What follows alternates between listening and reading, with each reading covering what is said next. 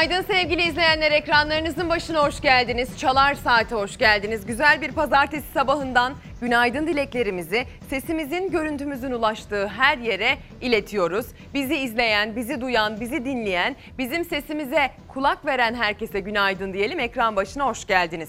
Biz de sizlere hoş geldiniz diyebilmek isteriz. Twitter ve Instagram üzerinden Ezgi Gözeger adreslerinden bize yazıp gönderebilirsiniz. Bugün borçluyuz diyerek çıktık karşınıza. Çünkü gerçekten çok aslında ciddi anlamda borç yükü olan bireyleriz. Sadece maddi anlamda finansal açıdan değil borçlarımız. Boynumuzun borcu olan pek çok görevimiz, ödevimiz, pek çok yapmamız gereken var. Dolayısıyla biz de yapmamız gerekenleri boynumuzun borcu olan mesleğimizin gerekliliklerini tamamlayıp karşınıza çıktık.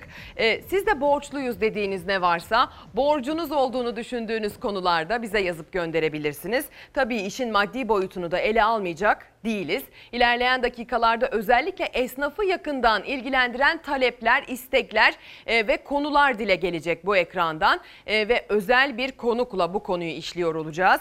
Dolayısıyla ekran başında bizi izleyen esnaf izleyicilerimize de ayrı bir çağrı yapmış olalım. E, esnaf izleyiciyi yakından ilgilendirecek özel bir yayınla karşınızda olacağız. Ama her şeyin öncesinde bütün gündem maddelerinden öncelikli olarak şehit cenazemize gidiyoruz. Biliyorsunuz İstanbul'da bir narkotik operasyonunda şehit düştü Erkan Gökteke e, ve o şehit polis memurunun naaşını e, gözyaşları içinde defnettiler.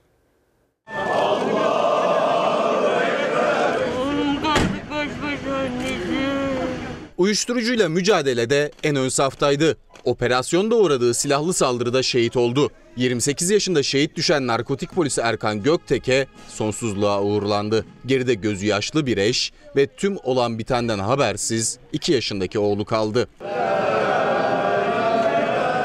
Uyuşturucu satıcılarını kovalayan ekip İstanbul Bağcılar'da peşine düştükleri aracı sıkıştırdı. Araçtaki 4 şüpheli kaçmaya çalıştı. Biri polise ateş açtı. Şehit polis Erkan Gökteke göğsünden yaralandı. Kaldırıldığı hastanede tüm çabalara rağmen şehit düştü.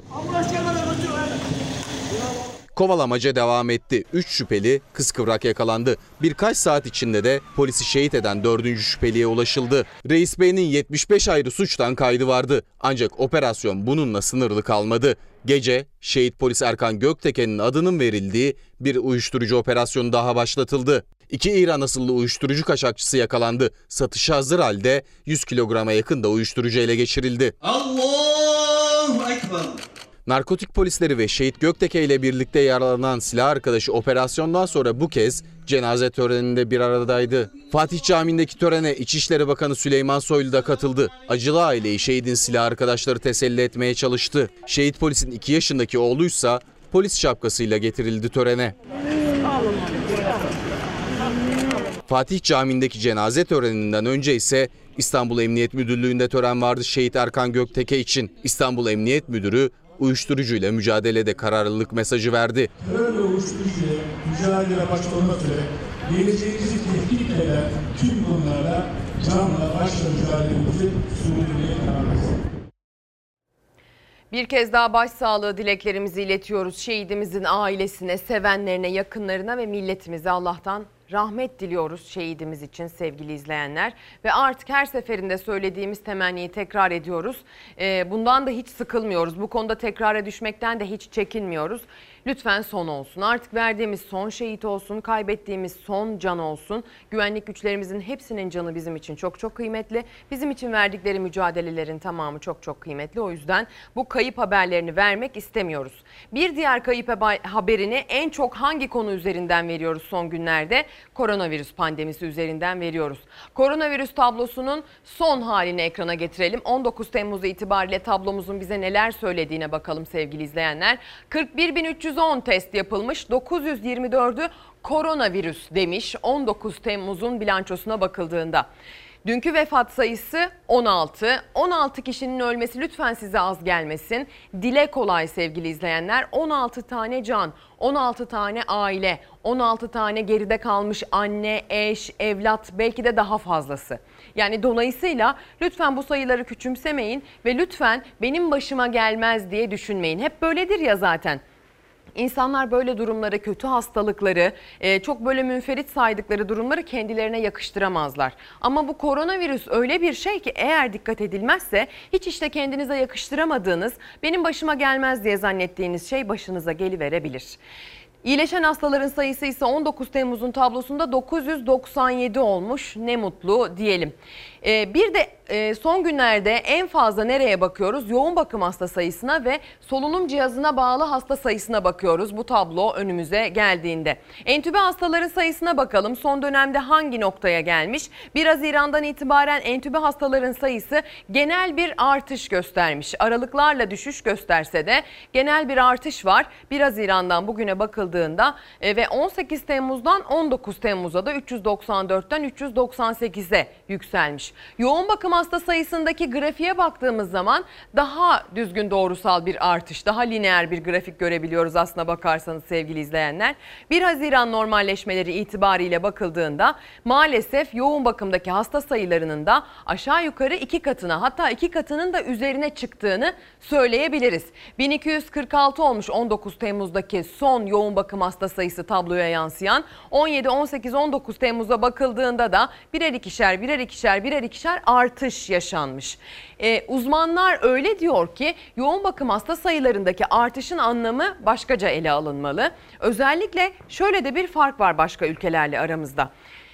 Atıyorum iki ülkede de bin tane vaka var. Toplamdan bahsediyorum ve misalen konuşuyorum. İki ülkede de bin tane vaka var. Onların sadece 10 tanesi yoğun bakımdayken bizimkilerin 100 tanesi yoğun bakımda. İşte bu durumun neden olduğu sonuçları Mehmet Ceyhan yorumladı. Endişe vermeye devam ediyor koronavirüs tablosu. Vaka sayısı binin altındaki yerini korusa da yoğun bakımdaki hastaların sayısı günden güne artıyor. Enfeksiyon Hastalıkları Derneği Başkanı Profesör Doktor Mehmet Ceyhan da yoğun bakım hasta sayısındaki yüksekliğe dikkat çekti. Diğer ülkelerde hastaların yoğun bakım oranı %1'lerdeyken Türkiye'de %10. Dünya ortalamasının yüzde bir olduğunu düşünürsek ve bizim de başlangıçtaki e, yoğun bakıma yatan kişi oranımızın yüzde ikiler civarında olduğunu düşünürsek bu e, ciddi bir ve e, araştırılması gereken bir duruma işaret ediyor. Sağlık Bakanı Fahrettin Koca hemen her gün uyarıyor sosyal medya hesabından kalabalıklara ve virüsün yayılma tehlikesine dikkat çekiyor. Ancak göz ardı edilen tedbirler virüsün hızla yayılmasına neden oluyor. Son iki günde ortaya çıkan tablolarda bunun kanıtı gibi yeni vaka sayısı binli rakamlara ulaşmasa da sınırdaki yerini koruyor. 19 Temmuz'da yeni vaka sayısı 924 olurken iyileşen hasta sayısı bir önceki güne göre azaldı. 1179'dan 997'ye geriledi. Yoğun bakım ve entübe edilen hasta sayısı ise bir önceki güne göre arttı. 24 saatte 1231'den 1246'ya yükseldi. Yoğun bakımdaki hastaların 398'i de solunum cihazına bağlı olarak yaşam savaşı veriyor. Özellikle son bir ay içerisinde 600'lerden 1200'lere kadar yükseldi. Bu tabi e, oranladığımız zaman e, aktif vaka sayısının %10'u civarında oldukça yüksek bir oran. Profesör Ceyhan'a göre bu durumun sebebi yeterince test yapılmaması. Türkiye'de sadece belirti gösterene test yapılıyor. Oysa diğer ülkelerde kalabalıkla temas eden belirli meslek grupları da mercek altında. Belirtisiz kişilerin daha yoğun olduğu ve de bulaştırma olasılığının yüksek olduğu sağlık personeli, berberler ve kuaförler, danışma ve gişe memurları, kasiyerler, şoförler ve uçaklardaki kabin görevlileri gibi gruplara test yapmamamızdan kaynaklanıyor. Eğer bu grupları yeteri kadar saptayamazsak bu günlük vaka sayılarını çok ciddi şekilde azaltmamız mümkün olmaz. Çünkü bu gruplar e, özellikle bulaş devam ettiriyorlar. Uzmanların koronavirüs konusunda ne dediği gerçekten çok önemli. Aslına bakarsanız uzmanların sadece bu konuda değil pek çok konuda ne dediği çok önemli. Yani konuları bilim insanlarının yorumları eşliğinde ele almak, bilimin gösterdiği yolda ilerlemek, bilimin tuttuğu ışığa yönelmek çok çok önemli olduğu için tabii ki uzmanlarımızın ne dediğini pür dikkat dinlemeye gayret ediyoruz ve ben şahsen kendi yaşantımda onların söylediklerini dikkate alıyorum ve günlük yaşantımda bunu uygulamaya gayret ediyorum. Koronavirüs pandemisi başladığı günden itibaren bir fiil hiçbir düzen değişikliği yapmadan işe gelip giden birisiyim. Ee, şirketimizin aldığı tedbirler bizi ciddi anlamda çok korudu. Adeta bir hastane bir sağlık kuruluşuymuşçasına içeride ciddi tedbirler ve değişiklikler söz konusu. Bunun haricinde yolda, sokakta, markette, çarşıda, pazarda eğer gerçekten maske, mesafe ve el hijyeni kurallarına uyarsak evet biz bu e, virüse yakalanmadan ayakta ve hayatta kalabiliyoruz. Ki benim annem, kayınvalidem bana çok yakınlar. Birebir temas halinde oluyorum onlarla. Dolayısıyla kendimi ekstra korumam gerektiği için, onlar risk grubunda olduğundan dolayı kendimi ekstra korumam gerektiği için ayrıca özen gösterdim. Ve aslında bugün şunu söyleyebiliyorum. Sürecin başında çok korkuyordum. Çok çok panik haldeydim. Ama bugün şu sakinlikteyim. Eğer kişisel mesafemi korursam, eğer riskli bölgelere, riskli kalabalıklara girmezsem, el hijyenime dikkat eder, eğer suya sabuna çok dokunur, suyun sabunun olmadığı yerlerde e, el dezenfektanımı, kolonyamı sık sık kullanırsam, elimi yüzüme götürmezsem, maskemi takarsam, maskemi sık sık değiştirirsem, evet ben korunabiliyorum. Korunabilindiğinin aslında kanıtı haline geldim bu süreç içerisinde. O yüzden e, çok panik olmaya gerek yok. Bu uzman görüşleri işte vaka sayıları, günde ölen sayılar, e, özellikle Amerika'dan son günlerde gelen rakamlar, e, İran'dan, Hindistan'dan son zamanlarda gelen rekor sayılar ciddi anlamda insanı korkutuyor, paniğe sevk edebiliyor. Ama hayır, eğer bu kurallara dikkat edersek, biraz sosyal hayattan fedakarlık edersek bu virüsü atlatacağız. Sonra inşallah diyecekler ki ilacı bulduk ya da aşıyı bulduk diyecekler. Sonra derin bir nefes alacağız. Ama e, uzun yıllardır dünyayı bir gün virüslerin ele geçireceği konusunda da pek çok uyarı yapılmıştı. Gerek bilim kurgu filmlerinde gerekse bilim insanlarının yaptığı araştırmalarda bu ortaya konmuştu. O gün biraz erken geldi. Şimdi o bahsettiğimiz rekorları görmek için dünyanın e, koronavirüs tablosuna bakacağız aslına bakarsanız. Hem genel bir tabloya bakış yapacağız hem de rekor kırdığından bahsettiğimiz Amerika, Hindistan, İran gibi ülkelere göz atacağız. İran'da can kayıpları ve vaka sayıları hızla arttı. Türkiye koronavirüs tedbirleri kapsamında harekete geçti. İran ve Afganistan'a yapılan uçuşları yeniden askıya aldı. Covid-19 rakamları rekor üzerine rekor kırıyor. Dünya genelinde ilk kez günlük vaka sayısı çeyrek milyonu aştı. Son 24 saatte yaklaşık 260 bin kişi virüse yakalandı. Salgının başından bu yana toplam vaka sayısı 14 milyon 700 bine tırmandı. İran normalleşme süreci sonrası kötü günler geçiriyor. Son 24 saatte 209 kişi daha yaşamını yitirdi. Can kaybı 14 bini aştı. Cumhurbaşkanı Ruhani 81 milyon nüfuslu İran'da 30 milyon kişi virüse yakalanabilir deyince yeni tedbirler devreye girdi. Ülkede konferans, seminer ve her türlü toplantının yapılması yasaklandı. Komşu İran'da salgının hızlanması üzerine Türkiye de tedbir aldı. Sağlık Bakanlığı'nın talebiyle İranlı uçuşlar karşılıklı olarak durduruldu. Ulaştırma Bakanlığı Türkiye'den Afganistan'a yapılan uçuşların da durduğunu açıkladı. İkinci Covid-19 testi de pozitif çıkan Brezilya devlet lideri Bolsonaro destekçileriyle buluştu. Geçtiğimiz aylarda yaptığı mitingde bolca temasta bulunan Bolsonaro bu sefer sosyal mesafeyi korudu, maske taktı. Amerika Birleşik Devletleri'nde erken normalleşme sonrası 19 eyalette rekor vaka artışı görüldü. Arizona, Texas ve Florida'da yoğun bakım servisleri hastaları yetişmeye çalışıyor. Bazı hastanelerde ilaç sıkıntısı yaşanıyor. Ancak tüm uyarılara rağmen Florida'da 400 kişilik bir grup araçlarıyla sokakları kapattı, parti yaptı. Virüsle 340 bin insanın temas ettiği Teksas'ta 85 bebeğe Covid-19 teşhisi kondu. Bebeklere virüsün nasıl bulaştığı sorusuysa yanıt bulmadı. Sevgili izleyenler dünyadaki durum da bu şekilde. Özellikle şunu belirtmek isterim. Amerika'nın Teksas eyaletinde son olarak 85 tane bebekte toplam bugüne kadar koronavirüs vakası görüldüğü tespit edildi. Hani çocuklar hafif atlatıyor işte çocuklara bir şey olmuyor diyoruz ama 85 tane çocuk ki bunlar tespit edilenler bir de çoğu belirti göstermeden yaşadığı için tespit edilemeden sadece bulaştırarak ortalıkta dolaşıyor biliyorsunuz çocukların. Tespit edilen 85 demek tespit edilemeyen kaç tane demek varın siz düşünün. Mesajlar gelmeye başladı Twitter ve Instagram üzerinden gönderdiğiniz mesajlarınızı okuyacağız. Borcumuz diye karşınıza borçluyuz diye karşınıza çıktık bugün. Madem size mesaj gönderin diyoruz bu mesajları okumayı size borçluyuz diyelim. Twitter, Ezgi Gözeger diye hatırlatalım gazetelerimize dönelim. Bugün Bir Gün Gazetesi'nin manşetinde kimine lütuf kimine zulüm denmiş. OHAL'in ilk ilanının üzerinden 4 yıl geçti diyor bir günün editörleri. 20 Temmuz sivil darbesiyle on binlerce yurttaş işinden edildi. Antidemokratik uygulamalar kalıcılaştı. OHAL'in yıkıcı etkileri hala son bulmuş değil.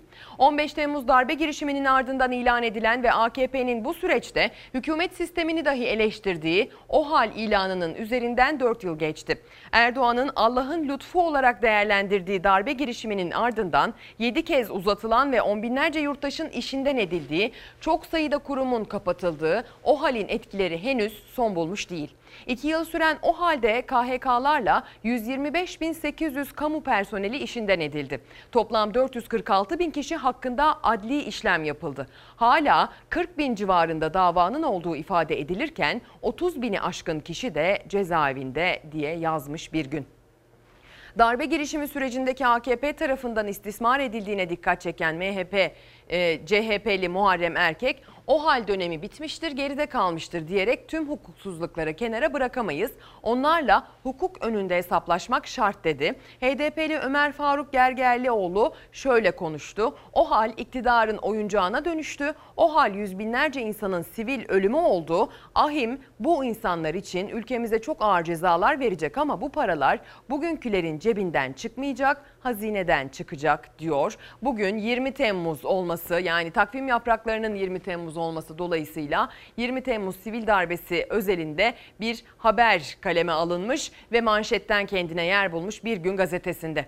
Bir Gün Gazetesi'nden devam ediyoruz. Bir diğer detayımız var. Artan şiddetin itirafı diyor gazetenin editörleri. Dün itibariyle yapılan bir e, İstanbul Sözleşmesi eylemi vardı. Eylemden bir fotoğraf e, genişçe bir yer bulmuş Bir Gün'ün ilk sayfasında ve artan şiddetin itirafı başlığı atılmış haberi. CHP milletvekili Gamze Akkuş İlgezdi 2018 yılında şiddet mağduru veya şiddet görme riski altındaki kadınlara hızlı müdahalenin sağlanması amacıyla geliştirilen kadın destek uygulaması ile ilgili İçişleri Bakanlığı'na soru önergesi verdi. İçişleri Bakanlığı'ndan CHP'li vekile verilen yanıta göre günde 38, saatte 1,5 kadın şiddet gördüğünü akıllı telefonlarından yetkililere bildirdi. Verilen yanıtı değerlendiren İlgezdi, iktidarın kadına şiddetle mücadele yerine kadını koruyan İstanbul Sözleşmesi'ni yürürlükten kaldırmak için çaba harcadığını vurguladı. İlgezdi, İçişleri Bakanlığı'nın şiddeti kabul ettiğine dikkat çekerek iktidar kadına yönelik şiddetin boyutlarını gizleyerek bir başarı elde edemez. Yanıt şiddetin arttığının itirafıdır dedi diyor. AKP'nin çekilmeyi gündeme getirdiği İstanbul Sözleşmesi için kadınlar birçok kentte bir araya geldi. Kimse İstanbul Sözleşmesi'ne göz dikemeyecek dedi kadınlar diyor Bir Gün Gazetesi. İstanbul'daki açıklamada konuşan kadın cinayetlerini durduracağız platformundan Kavaş, şiddet artıyor, sözleşme bu gerçeğin kendisi ifadelerini kullandı. Sözleşmeye asla göz dikmeyin diyor kadınlar. İstanbul Sözleşmesi konusunu daha da tartışacağı benziyoruz sevgili izleyenler. Bir gün gazetesinden bir diğer detayı okuyalım sonra Yeni Şafak'a geçeceğiz. Bir gün gazetesinin bir diğer detayında AKP'liye müze kıyağı başlığı gözümüze çarpıyor. Ankara Resim Heykel Müzesi'ndeki tarihi yağlı boya tabloların onarım işini 623 bin liraya eski AKP Karabük İl Başkan Yardımcısı Cengiz Ünal'ın yaptığı ortaya çıktı. Ünal'ın kurucusu olduğu şirketin müzenin 17 milyon liralık restorasyon ihalesini de aldığı öğrenildi deniyor İsmail Arı'nın haberinde. Geçelim bir diğer gazetemizi okuyalım. Yeni Şafak gazetesine bakalım. Yeni Şafak gazetesinin manşetinde bugün Ayasofya'da Cumhurbaşkanı Recep Tayyip Erdoğan'ın fotoğrafına yer verilmiş ve manşet tarihi fotoğraf olarak atılmış. Türkiye ve İslam dünyası Ayasofya'da ilk cuma namazının kılınacağı 24 Temmuz'u büyük bir heyecan ve coşkuyla beklerken tarihi güne hazırlıkta sürüyor. Cumhurbaşkanı Erdoğan dün bir sürpriz yaparak Ayasofya'yı ziyaret edip o anlara ilişkin fotoğrafları sosyal medyada paylaştı diyor. Bir saat kaldı Cumhurbaşkanı Erdoğan Ayasofya'da. E, gerçekten sürprizdi. Kültür ve Turizm Bakanı Mehmet Nuri Ersoy ve Diyanet İşleri Başkanı Ali Erbaş da kendisine eşlik ettiler sevgili izleyenler. Erdoğan daha sonra Şubat 2017'de temeli atılan ve bu yıl sonu e, ibadete açılması planlanan Taksim Camii'ni de ziyaret etti. Ora ve AKM'deki son duruma da baktı. Atatürk Kültür Merkezi'ndeki son duruma da baktı. Hadi gelin o sürpriz ziyarete gidelim.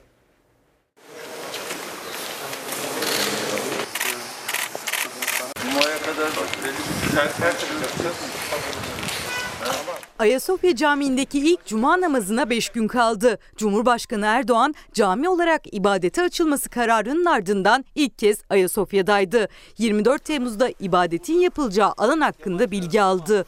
Cemaati buraya alacağız. Şunlar yeşil olan yerler. Cumhurbaşkanının programında yoktu ama sürpriz ziyaretin adresi Ayasofya Camii'ydi. 86 yıl sonra müzeden camiye dönüşmesine karar verildi Ayasofya'nın. 24 Temmuz'daki ilk cuma namazı öncesi de hazırlıklar hızlandı. Allahu Ekber, Allahu Ekber. İncelemelerde bulunan Erdoğan'a hazırlıkları birlikte yürüten Kültür ve Turizm Bakanı Mehmet Nuri Ersoy ve Diyanet İşleri Başkanı Ali Erbaş da eşlik etti. Arada sefere Evet. mesafe.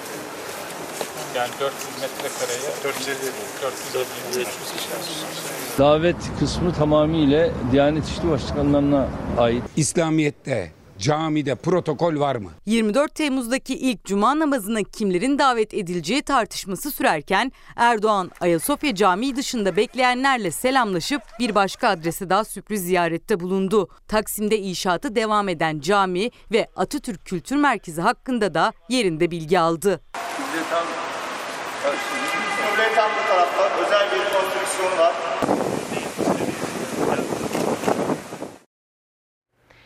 Sevgili izleyenler devam edelim bir diğer gazetemizle. Yeni Şafak'ın başka detaylarını da okuyacağız ilerleyen dakikalarda. Cumhuriyet Gazetesi'ne bakıyoruz. Cumhuriyet Gazetesi de 20 Temmuz'un önle, e, önemine binaen bir haberle aslında manşetten çıkmış. Partili Cumhurbaşkanlığı terk edildi başlığı atılmış. CHP'nin 17 Kasım 1947'de toplanan 7. kurultayında parti genel başkanlığıyla Cumhurbaşkanlığının aynı kişide birleşmesinin kabul edilemez olduğu parti tüzüğüne girdi. Cumhurbaşkanı İsmet İnönü de bu kararın ardından genel başkanlıktan istifa etti diyor. Aynı kurultayda adil bir seçim yasası hazırlanması yönünde karar alındı ve yasa meclisten geçti. DP milletvekili Menderes böylesi adil ve hukuka bağlı bir yasayı kabul ettiği için CHP'ye teşekkür etti diyor. Atatürk 1953'te yapılan Cumhuriyet Halk Fırkası kurultayında bir fotoğrafıyla anılmış. Yine hemen haberin hemen yanında sevgili izleyenler. Devam edelim. Cumhuriyet Gazetesi'nden bir diğer detayla devam edeceğiz. Aslında detayda evet gerçekten çünkü çok geniş yer bulmamış ama bugün çok konuşulacağını düşündüğümüz konulardan kendisi. Hakan Şükür siyasi ayaktı. FETÖ'yle organik bağ olduğu tescil edilmiş e, siyasetçiler FETÖ'nün siyasi ayaklarıdır. Mesela Hakan Şükür siyasi ayaktı. Başka milletvekilleri de vardı. Görevli gelmişlerdi. Kandırıldık diyen diyene halkın siyasi bedel ödetmesi onu iktidardan almasıdır diyor. Ahmet Davutoğlu'nun Cumhuriyet'e sarf ettiği, verdiği röportajda sarf ettiği sözler bunlar sevgili izleyenler. Pelikan çetesinin yönetimi FETÖ yönetimidir. Çoğunun geçmişine bakarsanız FETÖ unsurlarını görürsünüz. 17-25 Aralık'tan sonra 4 bakana suçunuz yoksa gidip aklanın dedim. E, yolsuzluklar, kibir ve şatafat 7 Haziran seçimlerinde oy kaybettirdi sözleri. Cum, e, bugün e, Cumhuriyet Gazetesi'nde kendine yer bulmuş. Özel bir röportajla e, Davutoğlu kendine yer bulmuş gazetenin ilk sayfasında. Gelecek Partisi lideri Davutoğlu'nun e, bir de kendi memleketinde sarf ettiği sözler vardı ve sözlerinin çoğunda hedefte Cumhurbaşkanı Erdoğan vardı. Biz davayı terk etmedik. Biz davayı terk edenleri terk ettik. Çok içimizden ayrılıp da parti kuranları gördük. Bu iş böyledir. Bu tür ihanetlerin içerisinde olanlar bu işin bedelini de ağır öderler. Davanın değerlerini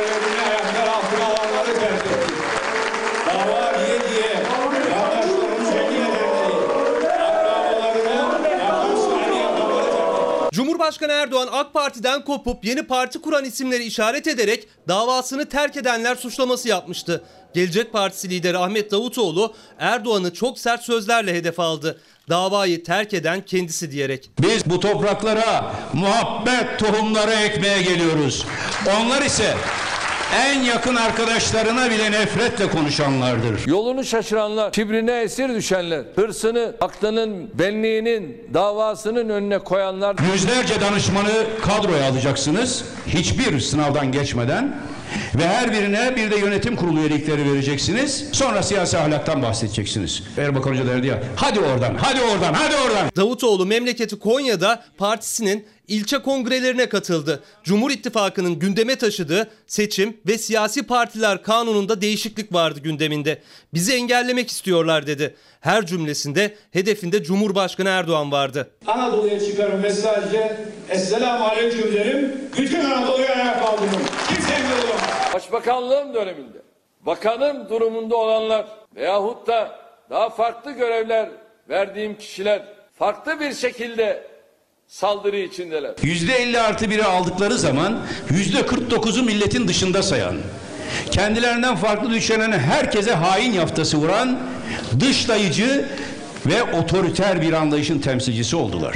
Sözleri yine zehir zemberekti. AK Parti ve Cumhurbaşkanını topluma ayrıştırmakla suçladı. Davutoğlu'nun sert sözlerine yanıt gelecek mi? Ne yanıt gelecek? Merak konusu. Sevgili izleyenler mesajlarınız da gelmeye devam ediyor ve oradan gelecek yanıt da tabii ki bir o kadar merak konusu.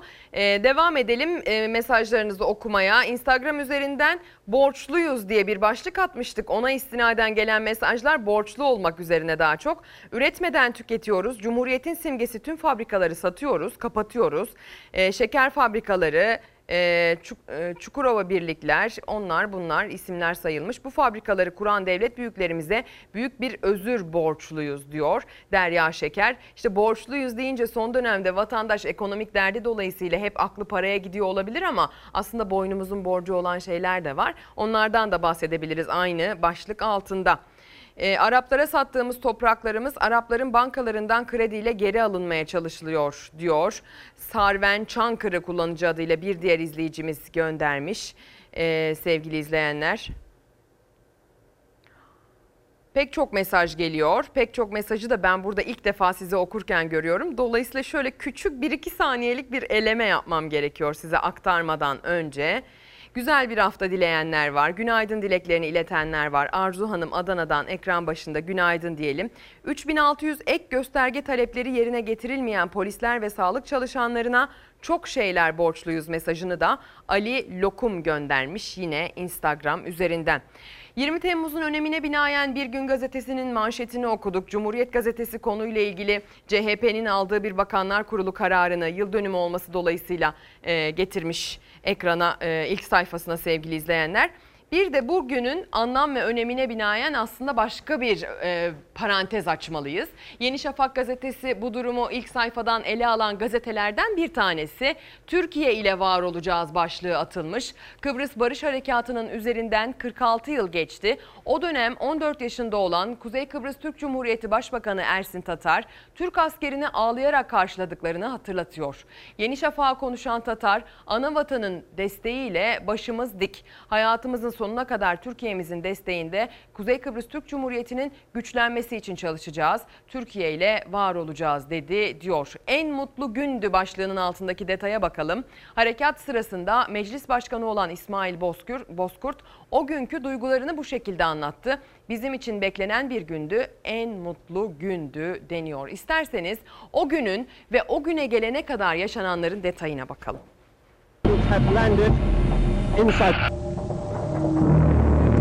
Umarım ki kuvvetlerimize ateş açılmaz.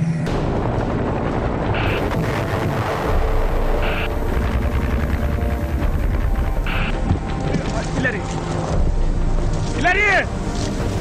İnsanla ve barışa büyük bir hizmette bulunmuş olacağımıza inanıyoruz. Barış Harekatı'nı Ecevit tüm dünyaya bu sözlerle ilan etti. Türk askeri Kıbrıs'a barış götürmek için harekete geçti. Türk köyleri Rum mezaliminden kurtarıldı. Bağımsızlık ateşi körüklendi. Önce federe ardından bağımsız Kuzey Kıbrıs Türk Cumhuriyeti kuruldu.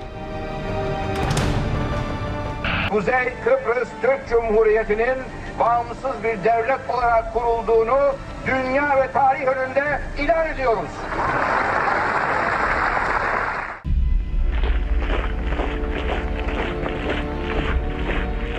...1974 yılında Rumlar Yunanistan'dan destek aldı, Kıbrıs'ta darbe yaptı.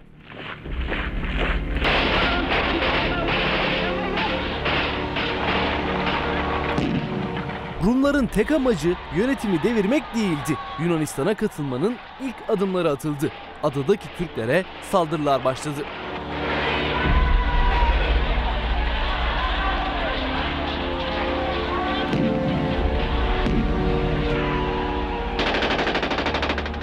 Türkiye durumu fark etti. Önce diplomatik adımlar atıldı. Başbakan Bülent Ecevit derhal konuyu görüşmek için İngiltere'ye gitti. Durum diplomasiyle çözülecek gibi değildi. Türkiye Zürih ve Londra anlaşmasından aldığı yetkileri kullandı. Duruma müdahale etti. Kıbrıs Barış Harekatı için düğmeye basıldı. 20 Temmuz sabahı Kıbrıs semaları Türk paraşütçüleriyle doldu. About three minutes past six, four minutes past six, and the first of the Turkish troops have landed in Cyprus. İnsanlığa ve barışa büyük bir hizmette bulunmuş olacağımıza inanıyoruz. The very first paratroopers are now hitting Cyprus soil. Over there, Alan.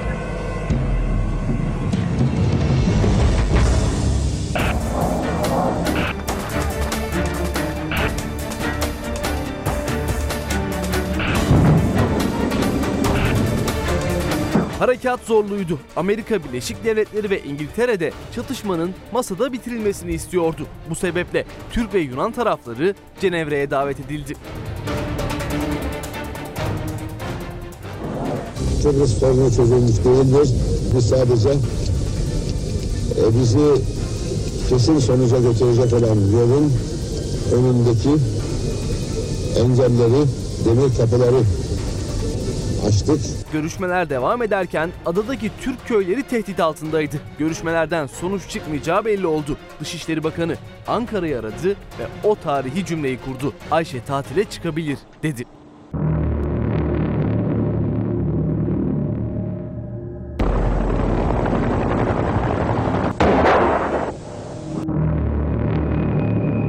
Paroloyla beraber Türk ordusu ikinci harekata başladı. Harekat kısa sürede başarıya ulaştı. Adanın %35'i ele geçirildi. Bölgede yaşayan Türk halkı güvene kavuşturuldu.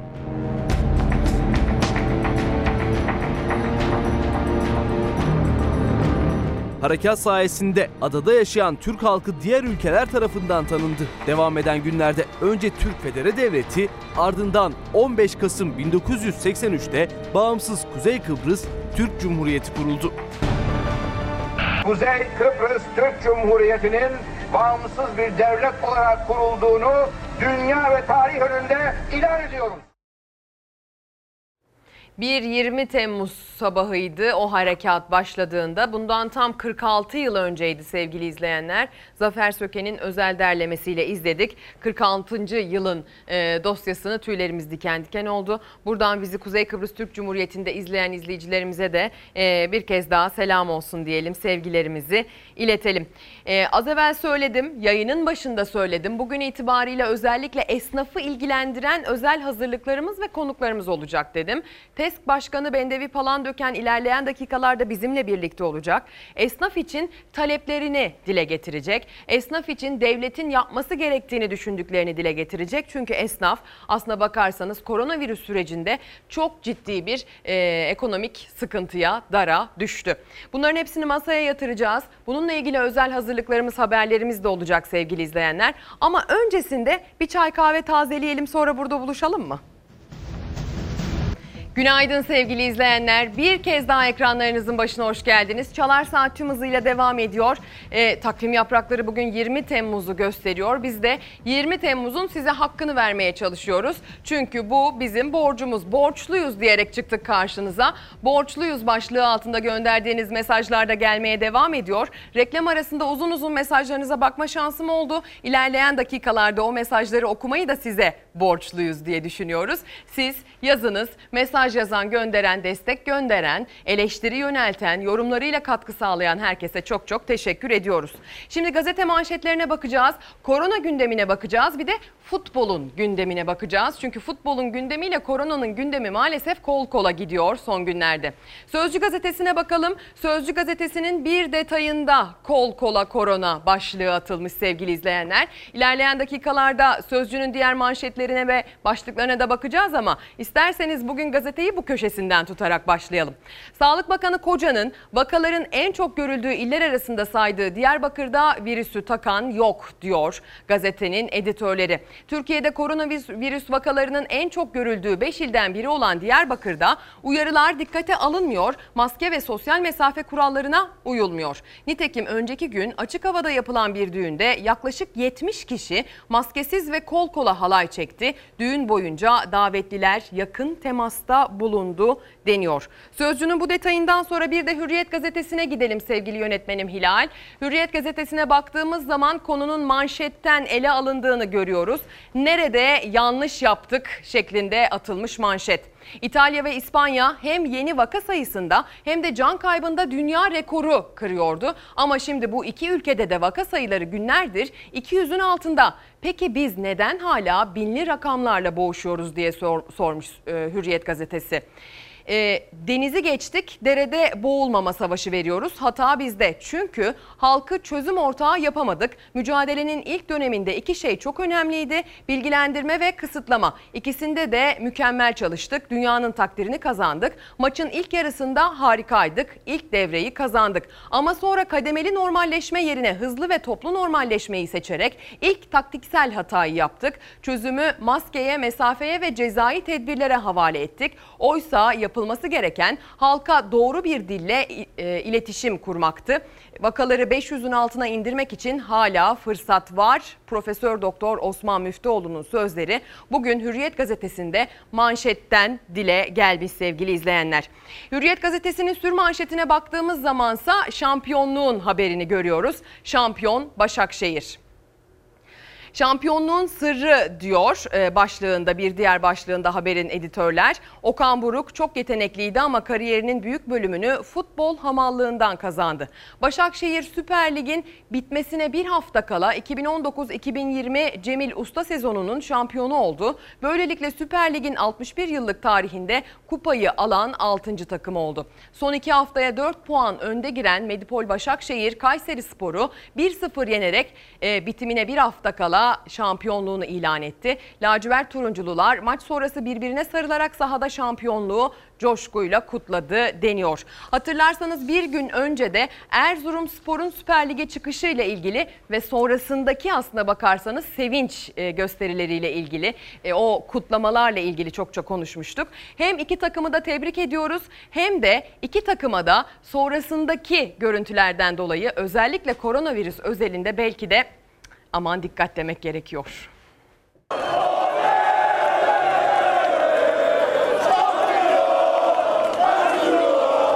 Erzurumspor'un Süper Lig'e yükseldiği an Sağlık Bakanı Fahrettin Koca'dan uyarı geldi. Bu başarının salgın koşulları dikkate alınarak kutlanacağına inanıyoruz dedi. Ama öyle olmadı. Erzurum sokakları tıklım tıklımdı.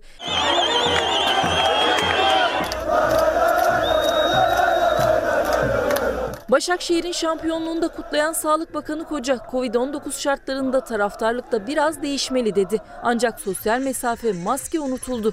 Sokaklarda geç saatlere kadar şampiyonluk coşkusu yaşandı. Süper Lig'in 33. haftasında sahasında Kayseri Sporu 1-0 yenerek tarihinde ilk kez şampiyonluğunu ilan eden Başakşehir'de. Turuncu lacivertli taraftarlar maç sonu büyük coşku yaşadı. Bitiş düdüğüyle birlikte kutlamalar başladı. Şampiyonluk sevinciyle maske takmayı da sosyal mesafeyi de unuttu birçok taraftar. Stat etrafında meşaleler yakıp uzun araç kuyruklarıyla da şampiyonluk konvoyuna katıldı. İstanbul bir günde birden fazla tedbirsiz kutlamanın adresi oldu. Maske ve mesafeyi hiçe sayan Yat Partisi'ne polis göz açtırmadı. Partidekilere ceza kesildi. Beykoz'da arkadaşlarının evlilik teklifi sürprizi için bir araya gelen grup yol ortasında halay çekti. Gazi Osman Paşa'da bir mahallede kaydedilen bu görüntülerse bir düğünden. Koronavirüs tehlikesini içe sayan davetliler maskesiz, mesafesiz halay çekti. Tehlikeyi göz ardı etmeyip tedbirini alanlar da vardı. Ardahan'da bir düğünde halay sosyal mesafe çubuklarıyla çekildi. Davetliler maske takmayı da ihmal etmedi.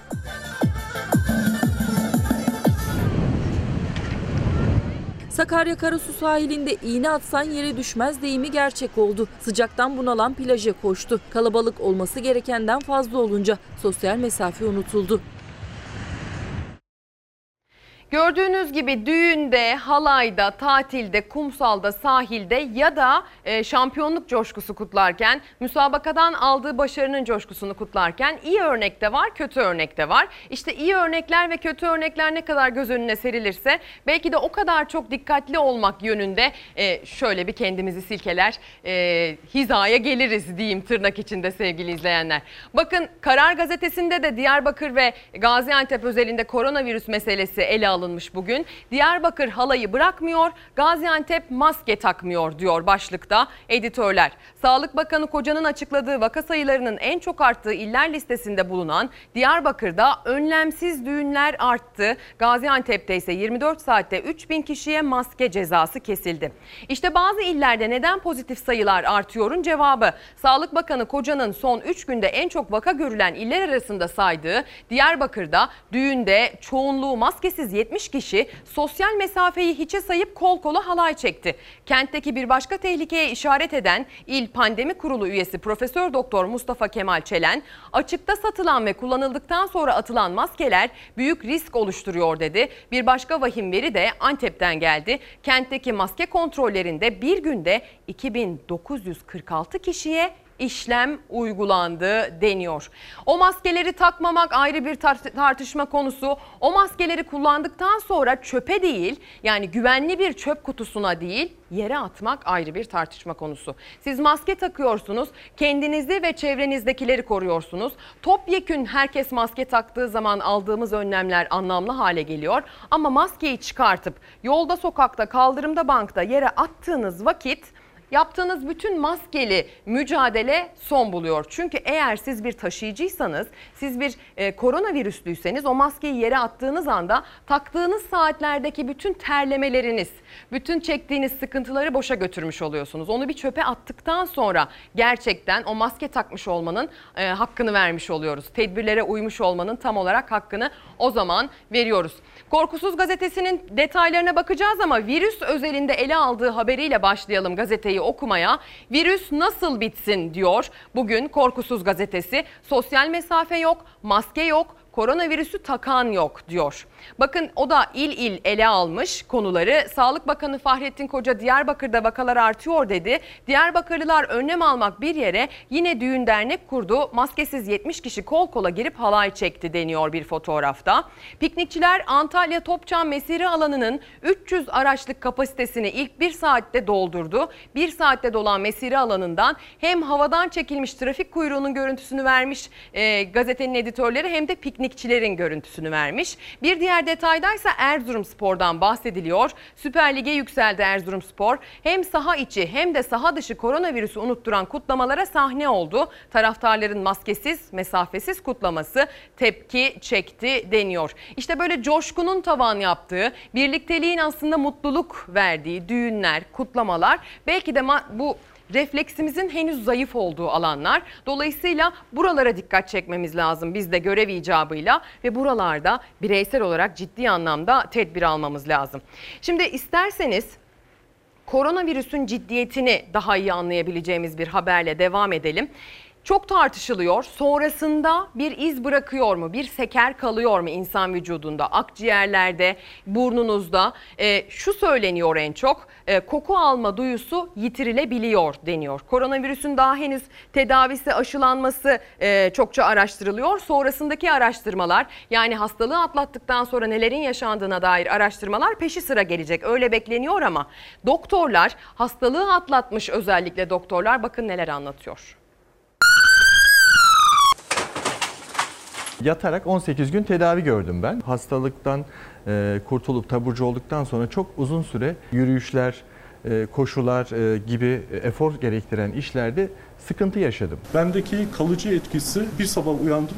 Dünyanın kokusu yok dedim. Ve yaklaşık olarak işte ben bu enfeksiyonu atlatalı hemen hemen iki ay oldu. Hala e, dünyanın hemen hemen e, her detayının kokusu yok benim için. Bunu söyleyebilirim. En çok merak edilen koronavirüs yenenlerde virüsün kalıcı bir hasar bırakıp bırakmadığı hastalığı yenen iki doktor anlattı. Ağır geçiren vakalar bir süre daha akciğerlerini yorabilecek aktivitelerde zorlanıyor. Tat ve koku almada kolaylıkla eskiye dönmüyor. Yaşayıp acısını çeken doktorlar herkesi uyarıyor. Hiçbir zaman hiç kimse gençliğine güvenmemesi, sağlığına güvenmemesi, ben şöyle sağlıklıyım, böyle sağlıklıyım, bana hiçbir şey olmaz gibi bir düşünce haline girmemesi gerekiyor. Covid-19'u belki de Türkiye'de e, ilk yakalanan kişilerden hatta hekimlerden biriyim ben. Çalar Saat hafta sonunda Merve Yıldırım'ın konuydu iç hastalıkları uzmanı Profesör Doktor Hakan Terekeci. O koronavirüsle ilk tanışan doktorlardan biri. 18 gün hastanede tedavi altındaydı. Tomografi bulgularına baktığınızda hastalığın çok ilerlemiş olduğunu görüyorsunuz. Çok korktuk.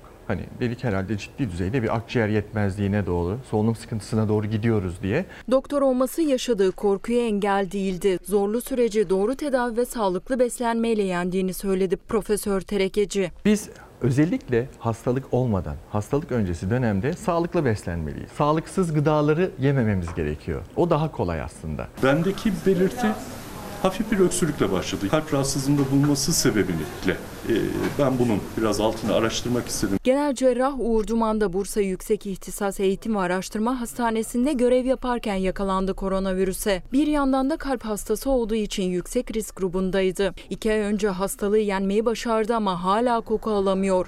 Virüsü ciddiye almayanlara da çektiği acıların yanı sıra bir önemli uyarısı daha var. Hastalığı ben geçirdiğim dönemde tabii ki en çok hissettiğiniz şey yalnızlık duygusu oluyor. Kendinizi izole etmeniz gerekiyor. Her şeyden, herkesten, tüm sevdiğinizlerinizden izole kalmanız gerekiyor. En çok bu insanı rahatsız ediyor. Yalnızlık duygusu ve yalnız kalmış olmak ve buna zorunlu olmak.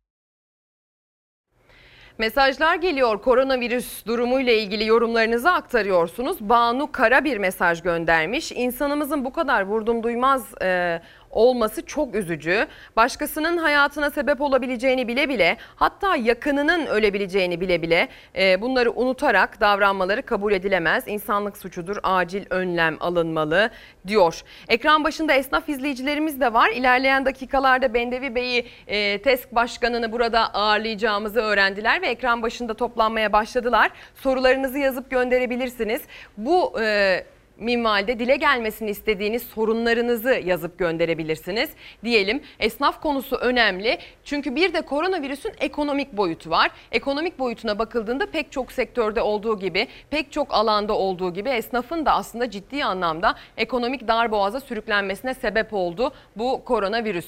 Esnaf gülmedi manşeti atılmış bugün Korkusuz gazetesinde. 1 Haziran normalleşmesinden sonra işler hiç iyi gitmedi, esnaf gülmedi diyor gazetenin editörleri. Esnaf salgın sonrası işbaşı yaptı ama toparlanamadı. Biriken kiralar, personel maaşları, faturalar ve bankalara olan kredi borçları nedeniyle belleri iyice büküldü. Evimiz ve dükkanımız kira 4 aydır borçla geçinmeye çalışıyoruz. Bu sözler Ayla Özbey'e ait Eskişehir'de hediyelik eşya satıcılığı yapıyor. Bölgemizde müzeler daha açılmadı. Şehrimize hiç turist gelmiyor. Biz de siftah bile yapamıyoruz. Dört gözle turist bekliyoruz. Ev ve dükkan kira 4 aydır borç borçla geçiniyoruz diyor Ayla Hanım. Bir diğer detayda Adem Güzelyurt var. Antalya'da berberlik yapıyor. Birçok esnaf dükkanın kapısına kilit vurmak zorunda kalacak. Sözleri de ona ait. Bağkur, kredi ve diğer borçların birikti. Şimdi de iş yok. Gelen müşteriler giderleri karşılayamıyor. Acil olarak esnafa yardım lazım. Yoksa birçok esnaf kilit vuracak kapısına demiş kendisi. Bir diğer detayda Mustafa Atadil var. Manisa'da berberlik yapan bir e, esnaf kendisi. Esnafa destek verilmeli yoksa sıkıntıların altından kalkamayız demiş kendisi. Müşteri potansiyelimiz %50 oranında düştü. Artık günü nasıl kurtarabiliriz düşüncesindeyiz. Esnafa tam destek lazım yoksa yaşadığımız sıkıntıları kaldıramayız demiş.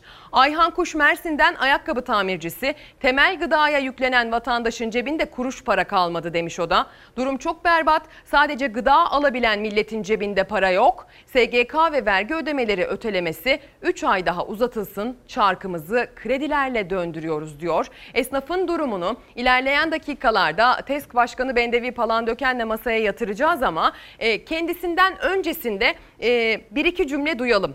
Yani devletin esnafa nasıl destek olması gerektiğiyle ilgili bir talep e, aslına bakarsanız dile getirecek kendisi.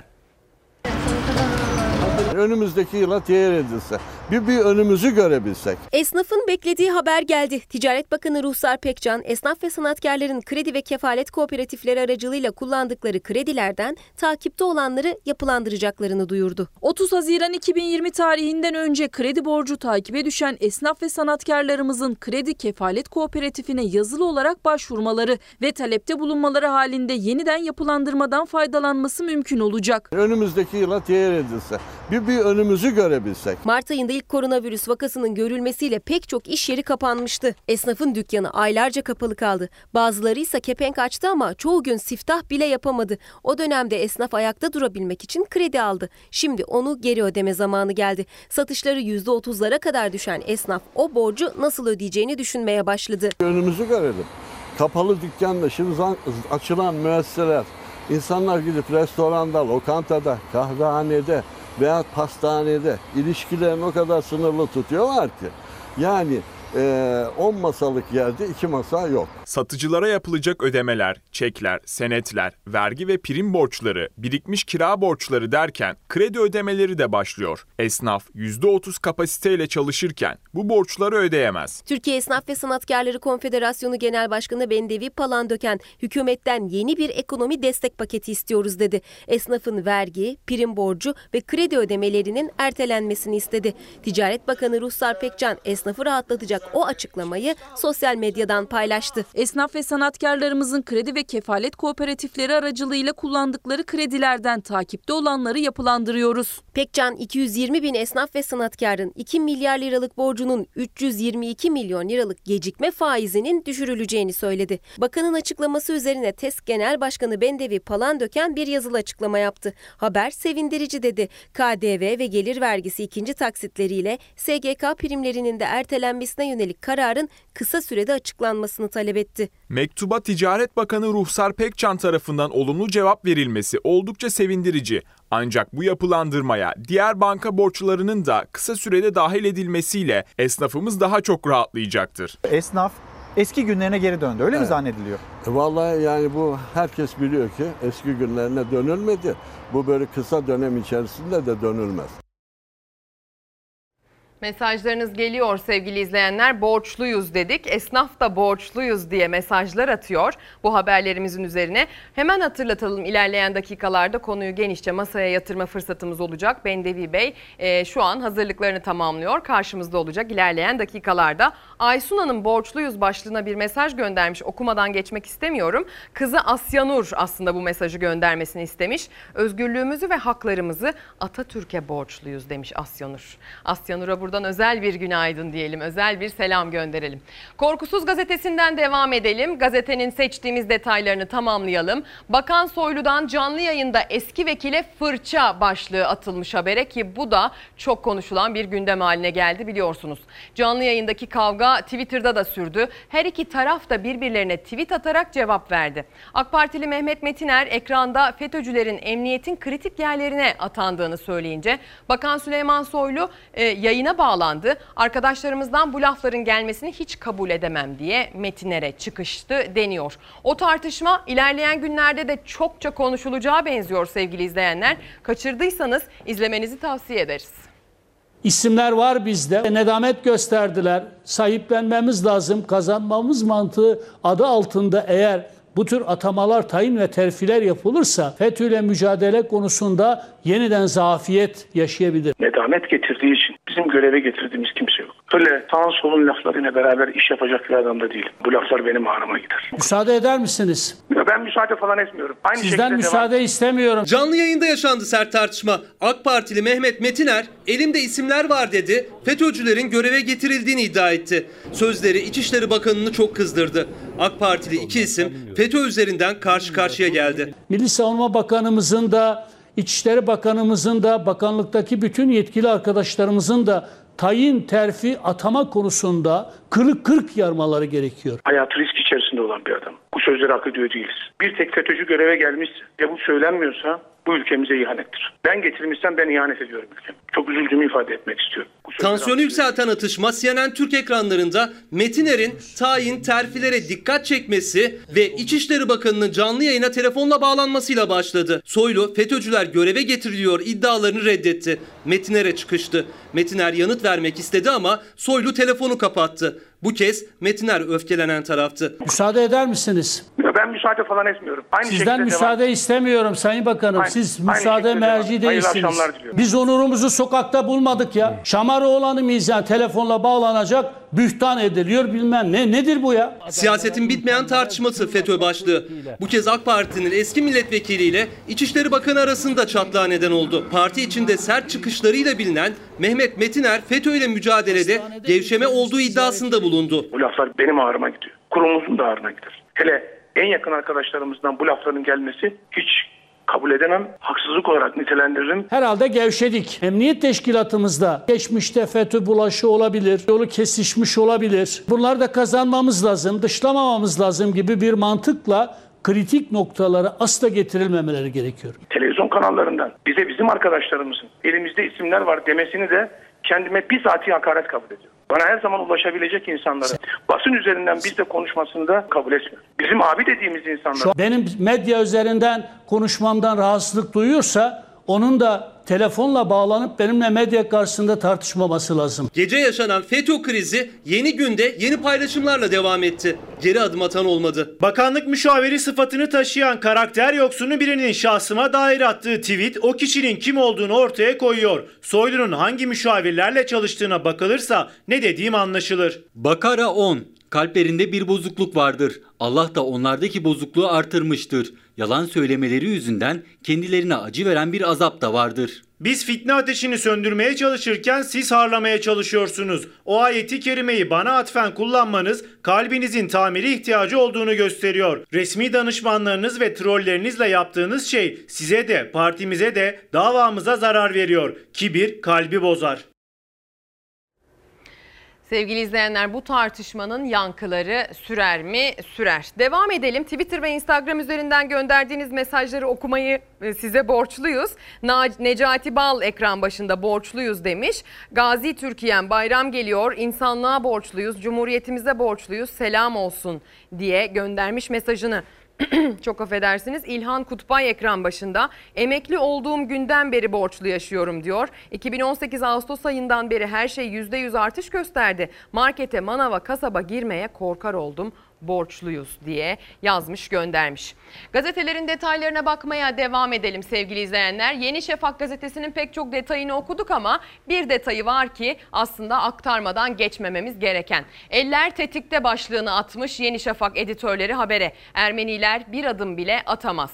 Azerbaycan'da askerler Ermenistan'dan gelecek olası saldırılara karşı eller tetikte bekliyor. Sınırdaki mevzide nöbet tutan askerlerin morallerinin yüksek olduğu görülüyor. Yüzbaşı Penah Maşiyev bu mevzilerde olduğumuz sürece Ermeni güçleri bir adım bile atamaz derken Üsteğmen Ülvi Velizade Türkiye'den gelen destek mesajlarını her dakika hissediyoruz ifadelerini kullandı diyor. Türkiye'de hem hükümet hem yönetenler hem de basın Ermenistan-Azerbaycan sınırındaki o gerginliği yakından takip ediyor ve çıkan çatışmaların, verilen şehitlerin e, yankıları aslında dünyada görülüyor sevgili izleyenler. Şimdi bir Ermeni protestoları tür- turu yapacağız. Almanya'ya, Macaristan'a ve Ukrayna'ya gideceğiz.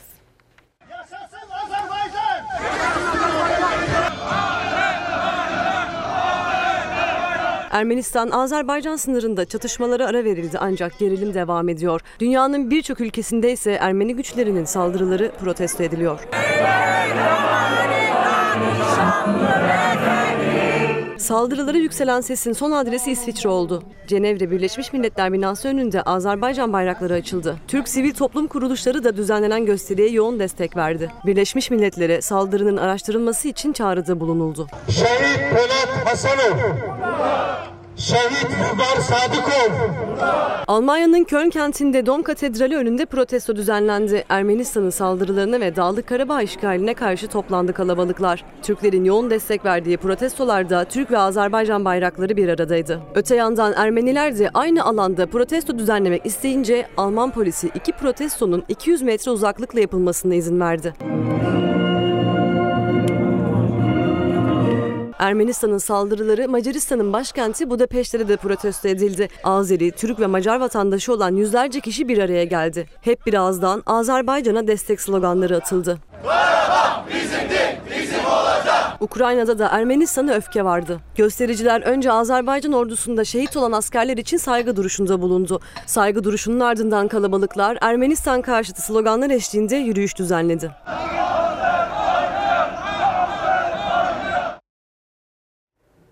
Dünya aslında bakarsanız o sınırda yaşanan son dönem gerginliğini yakından takip ediyor. Biz de aynı şekilde takip edeceğiz. Bir diğer yakından takip ettiğimiz durumsa tabii ki dünyanın gündemi sevgili izleyenler. Şöyle bir tura çıkacağız şimdi sıradaki haberde ve dünyanın gündeminden seçtiğimiz başlıklarla size dünya gündemini sunacağız.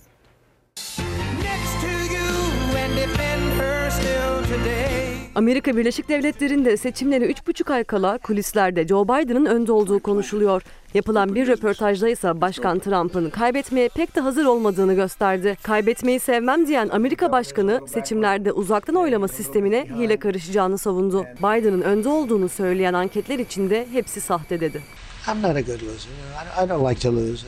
I don't lose too often. First of all, I'm not losing because those are fake polls. They were fake in 2016, and now they're even more fake. I think mail-in voting is is going to rig the election. I really do. Notre Dame Katedrali'nden sonra Fransa'da tarihi Nantes Katedrali de alev alev yandı. İnsanlar barikatların ardından nefeslerini tutarak yangının söndürülmesini izledi. Birkaç saat içinde yangın söndürüldü ancak hasar çok büyüktü. Katedralin içinden gelen görüntülerse bir tarihin nasıl bir anda küle döndüğünü gösterdi. Yangınla ilgili soruşturma sürüyor. Fransız polisi kundakçılık şüphesi üzerinde duruyor. 600-year-old cathedral bursting into flames. İsrail'de hükümet karşıtı gösteriler tüm şiddetiyle devam ediyor. Tel Aviv'de kalabalıklar her geçen gün artıyor. Netanyahu karşıtı sloganlar atan göstericiler başbakanı koronavirüs krizini yanlış yönetmekle eleştiriyor. Virüsün neden olduğu ekonomik krize çözüm bulunmasını istiyorlar. İsrail polisinin göstericilere sert müdahalesi ise dünyanın gündeminde.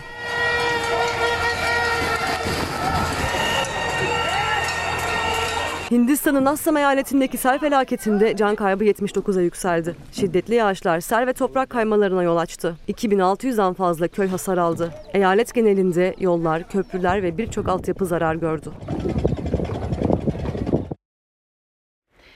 Bir diğer tartışma konusuyla devam edeceğiz son günlerin. E, tarih kurumunun başkanının sözleriyle alakalı tartışma o. Pek çok gazetede günlerdir ilk sayfadan kendine yer buluyor bu tartışmanın haberleri. Karar gazetesi bugün bu konuyu manşete taşımış. İstifasız bürokrasi diyor manşetten karar. 15 Temmuz'a ilişkin sözleri tepki uyandıran Türk Tarih Kurumu Başkanı Ahmet Yaramış, Cumhurbaşkanımızın iradesiyle tayin oldum. O alırsa üzülmem ama istifa edersem saygı saygısızlık olur dedi. Dikkat çeken ifadeler devlet yönetimine hakim olan düşündürücü zihniyeti yansıttı. Liyakat, liyakatle atama yerine siyasi kriterle bir yere getirilme anlayışı bürokrasinin kendinde istifa hakkını bile bulamadığını ortaya koydu. Göreve geldiği dönemde tarihçilerin bilimsel çalışması yok, akademide tanınmıyor eleştirilerine hedef olan Türk Tarih Kurumu Başkanı Ahmet Yaramış, 15 Temmuz'a ilişkin konuşmasında darbe teşebbüsüne karışıp pişman olmuş kişilere de sahip çıkmalıyız dedi.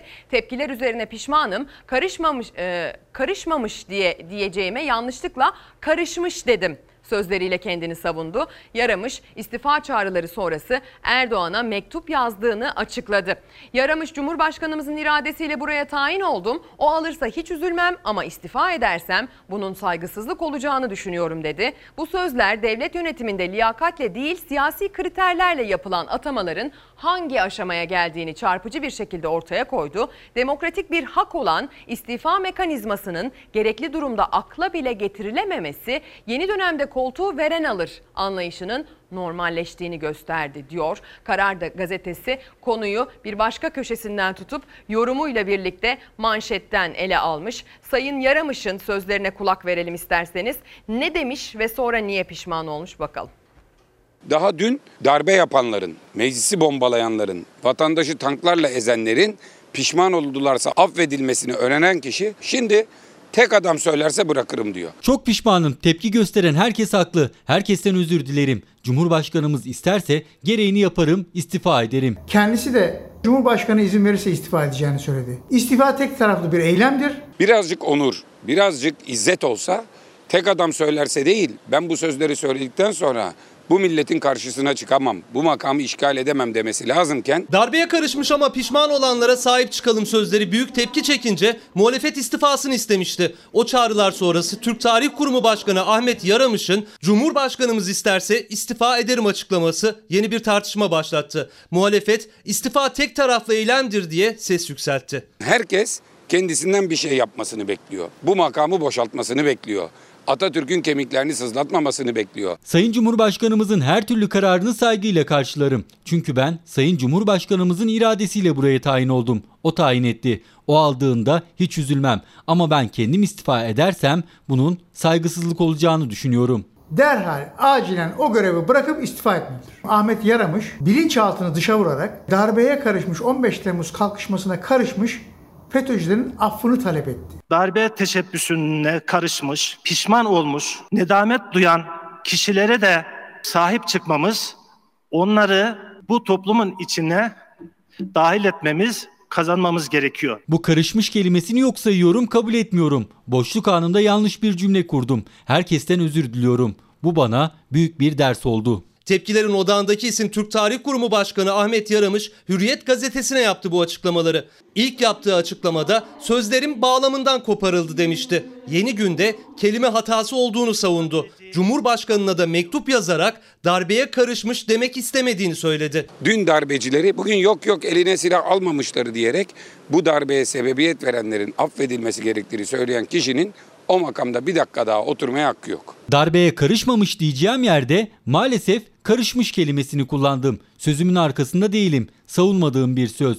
Bir anlık dalgınlığımla o söz ağzımdan çıktı. Ben etkin pişmanlık gösteren insanların toplum içine karışmasını istiyorum. Bu sözlerimin arkasındayım. Bilinçaltını dışa vurarak kripto FETÖ'cü olduğuna dair iddialar güçlenmiştir. Muhalefet tepkili pişmanım diyen Yaramışsa beni o koltuğa getiren Cumhurbaşkanım diyor. Tek taraflı istifayı kabul etmiyor. Cumhurbaşkanı Erdoğansa günlerdir süren tartışma ile ilgili sessiz. Bu da bir diğer tartışma konusudur ki yankıları birkaç gün daha en az birkaç gün daha sürer sevgili izleyenler. Erken saatlerden itibaren anons ediyorum yayın konuğumuzu. Esnafın ekran başında olması gerektiğini söylüyorum. Ekran başındaki esnaf izleyicilerimizden mesajlar gelmeye başladı. Birkaç mesaj okumak isterim. Instagram üzerinden gönderilmiş. Ee, Kristina Paran kullanıcı adıyla bir izleyicimiz. Esnaf çok kötü. Neden iş yokken bizi bize bir indirim yapmazlar? Neden hala stopaj ve hepsini istiyorlar bizden? Bir ay SGK bile yardım etmediler diye yazmış yollamış. Bir diğer izleyicimiz ise kredi istemiyoruz çünkü küçük esnaf hazır kredilerini ödeyemiyor. Bizim gibi kobiler Bağkur yatıramaz olduk. Bize bu konuda yardım edilmeli çünkü raporlu ilaçlarımızı bile alamıyoruz. Tamam bu borçlar bizim. Bizleri biraz düşünsünler. Adana'dan selamlar demiş. Bünyamin Sunar esnaf bir izleyicimiz mesajı gönderiyor. Sonay Hanım ekran başında lütfen kantinci esnafı perişan sesimizi duyurun diye mesajını gönderiyor. Bir de Gözde Hanım ekran başında bir tek eğlence sektöründe mi virüs var? Onca bayan garson mutfaktakine kadar ekmek yiyor. İnsanlar e, açıklamasız 5 aydır neredeyse evde ama plajlar, tekneler dolu diye yazmış. Hadi gelin bu konuyu uzmanıyla e, görüşelim. Bu konuyu uzmanıyla ele alalım sevgili izleyenler. Ankara stüdyomuzda Bendevi Palandöken kendisi TESK Başkanı konuğumuz. E, aslında geçtiğimiz haftalarda konuyla ilgili taleplerini sıralamıştı bu ekrandan. Sonrasında belki de e, cevaben olabilecek dedi yani cevap diyebileceğimiz bir e, haber geldi Ticaret Bakanlığı'ndan ama kendisi nasıl değerlendiriyor esnafın geldiği son durumu bir dinleyelim. Evet, Sayın Ezgi sizin de söylediğiniz gibi çok güzel bir giriş yaptınız. Esnafın derdini gerçekten siz söylediniz. Dolayısıyla bu uzunca bir süredir yani 4 aydır esnaf gerçekten de umduğunu bulamadı. Desteklerle vesaire ayakta kalsa bile iş yeri kiralarından tutun vergilere kadar birikti. Tabii 3 aylık süre dolduğu için almış oldukları kredilerin de ödenme vakti geldi. Şimdi sadece Esnaf Kefalet Kooperatifi kredilerinin ötelenmesiyle ilgili e, teşekkür ediyorum. Ticaret Bakanı bu konuda çalışma yaptı. Sayın Cumhurbaşkanı'na daha evvel yazmış olduğumuz mektuplarda bu sıkışıklığın atlatılmasıyla ilgili bu konuyu e, yazmıştım. E, Sayın Berat Albayrak'la da e, konferansla görüştük. Bu taleplerimizi dile getirdik.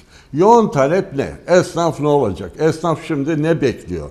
Sizin kanalınız aracılığıyla herkes şimdi binlerce, yüz binlerce insan bizim de mail attığımız teşkilat mensupları yaklaşık 2 milyona yakın 2 milyona yakın iş yeri esnaf ve zanaatkar e, şimdi bir umut diyor. Acaba başkan çıktı ne olacak? Ne yapacağız? Yarın ne olacak? Kahveciler bir taraftan diyor ki ya kahvehaneler açıldı diyor. Doğru. Buyurun. Dinliyorum. Evet. Ka- Kahvehaneler diyor açıldı ama diyor içeride oyun oynamayınca insanlar gelip 5 lira e, verip de çay içer mi diyor. Oyun ka- kağıtları. Diyoruz ki hijyen kurallarına uyalım. Günübirlik masaların örtüsünü değiştirelim. Hatta sıfır kağıt açalım. İşte tavlaları hijyen koşullarına uygun dezenfekte edelim. Ama kahvehane sektörü dediğiniz sadece böyle e, görüldüğü kadarıyla e, böyle 3 kişi, 5 kişi, 10 kişi, 1000 kişi değil. Bunların yanında çalışan en az bir kahvehanede veya bir tane çay ocağında üç kişi gerekli. Bir tanesi ocakçı, bir tanesi garson, bir tanesi askıcı. Sahibi hariç üç kişi mutlak çalışanı var. Bugün en gelişmiş fabrikalarda bile 30-40 kişiyle istihdam yaparken bir kahvehanenin bu. Peki bakmakla mükellef olduğu ailelerinizi düşünürseniz 100 binin üstünde kahvehane perişan vaziyette. Eğlence sektörü zaten battı. Sezon bitiyor birahaneler, kafeler. E, dolayısıyla e, tabi bunları söylerken belki izleyicilerden tepki de alabilirim ama ben bu sektörün temsilcisiyim. Bir birahaneyi de ben konuşacağım, meyhaneyi de ben konuşacağım. Dolayısıyla bu işi yapan insanların e, vermiş olduğu kira, istihdamdaki katkı, e, iş yerlerinin ne kadar e, insan çalıştırdıklarının hakkını kim savunacak? Tabii ki dile hoş gelmiyor. Ya kardeşim insanlar alkolü mü savunacaksın der ama ben şunu söylemeye gayret ediyorum. Kahvecinin de sorunu ben söyleyeceğim. Meyhanecinin de sorunu ben söyleyeceğim. Oto tamircisinin de, fırıncının da, terzinin de yani 415 meslek dalı var. Şimdi tabii bu bu arkadaşlarımız açamadı. Sadece bununla mı kalıyoruz? Okul kantinleri biliyorsunuz hiç iş yapamadılar. Servis araçları. Halen bugün ilden ilçeye giderken e, bugün minibüsler e, efendim işte mesafe kuralına uyulacak. Ya Ankara'nın, İstanbul'un, Türkiye'nin her yerinde otobüsler hınca hınç, minibüsler hınca hınç alırken e, şimdi tecritli yolda insanlar binmek istiyor o işi yapan insanlar zarar ediyor. Bunun bir orta yolunu bulalım diyoruz. Milli Eğitim Bakanlığı, İçişleri Bakanlığı, e, Ulaştırma Bakanlığı koordinasyonu kurulamıyor. Dolayısıyla hakikaten esnaf şu anda pazarcısından kuaförüne, efendim açıldı ama kuaför kim gidiyor? İnsanlar artık evinde bu işi yapar oldu. Beyine diyor ki Herkes bir tane berber, makine al, herkes ben kuaför. saç- Herkes yani oldu.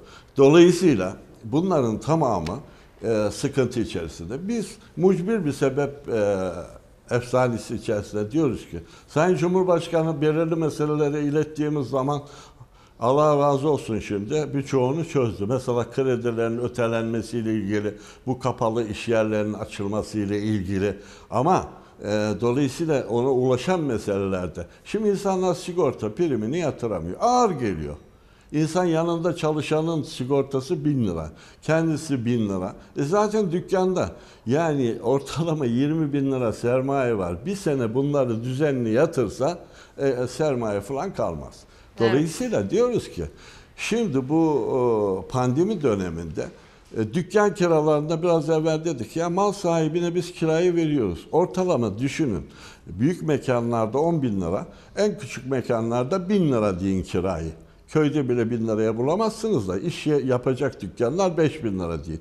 Yüzde yirmisini de götürüp stopaj vereceksiniz. Kardeşim bu stopajı devlet olarak almayın bir yıl. Şu süreç bir bitsin. Mal sahipleri kiraları artırmasın. Okullar, devlet okullarındaki kantinler e, mukavelelerini yenilesinler. E şimdi kırtasiye mevsimi geldi. İnsanlar alalım mı, almayalım mı? Okullar açılacak mı, açılmayacak mı?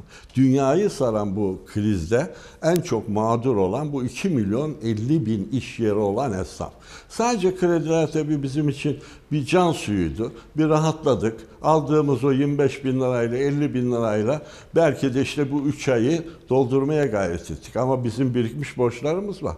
Şimdi dükkanı kapalı olan e, bu tavernalar, efendim işte bu e, meyhane e, biracılar vesaireler bunların çok yüksek kiraları. E bunlar sezonluk tutuluyor.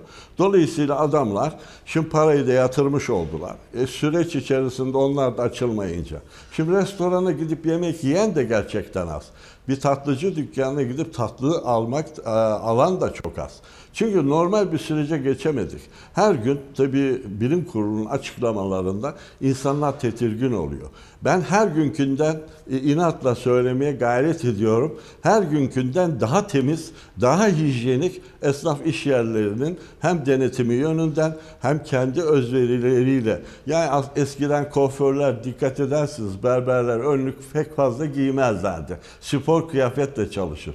Şimdi herkes hijyen kuralına gitme uymasına rağmen hiç kimse gidemiyor. Restorana gidemiyor. Yani AVM'lerde açılanlar da şekilde. aslında yeterince e, para Evet. kazanamıyor. Peki siz daha yakından takip Para ettiğiniz için kazanamıyor. sormak Boş ver. Borcunu ödeyemiyor. Borcunu. Yani şimdi bizi izleyenler gerçekten e, ben tabii onların temsilcisiyim, başkanlarıyım falan ama ben bir 50 yıllık da esnafım. Ben hala Cebeci'de bir bakkal dükkanı işleten bir adamım. Yani esnafın probleminin asılı bunlara bir nakit destek verilecek. Şimdi kahvehanelere verin kardeşim kirasını verin. Devlet olarak yanımızda olun ki yarın vergi mükellefi olarak sizlere vergi verelim. E şimdi diyeceksiniz ki biz kimin kirasını verelim? O zaman bir kaynaktan en azından böyle 10 bin lira 20 bin lira bir para verin. Geri ödemesiz bu olacak. Bu nakit bir destek olacak.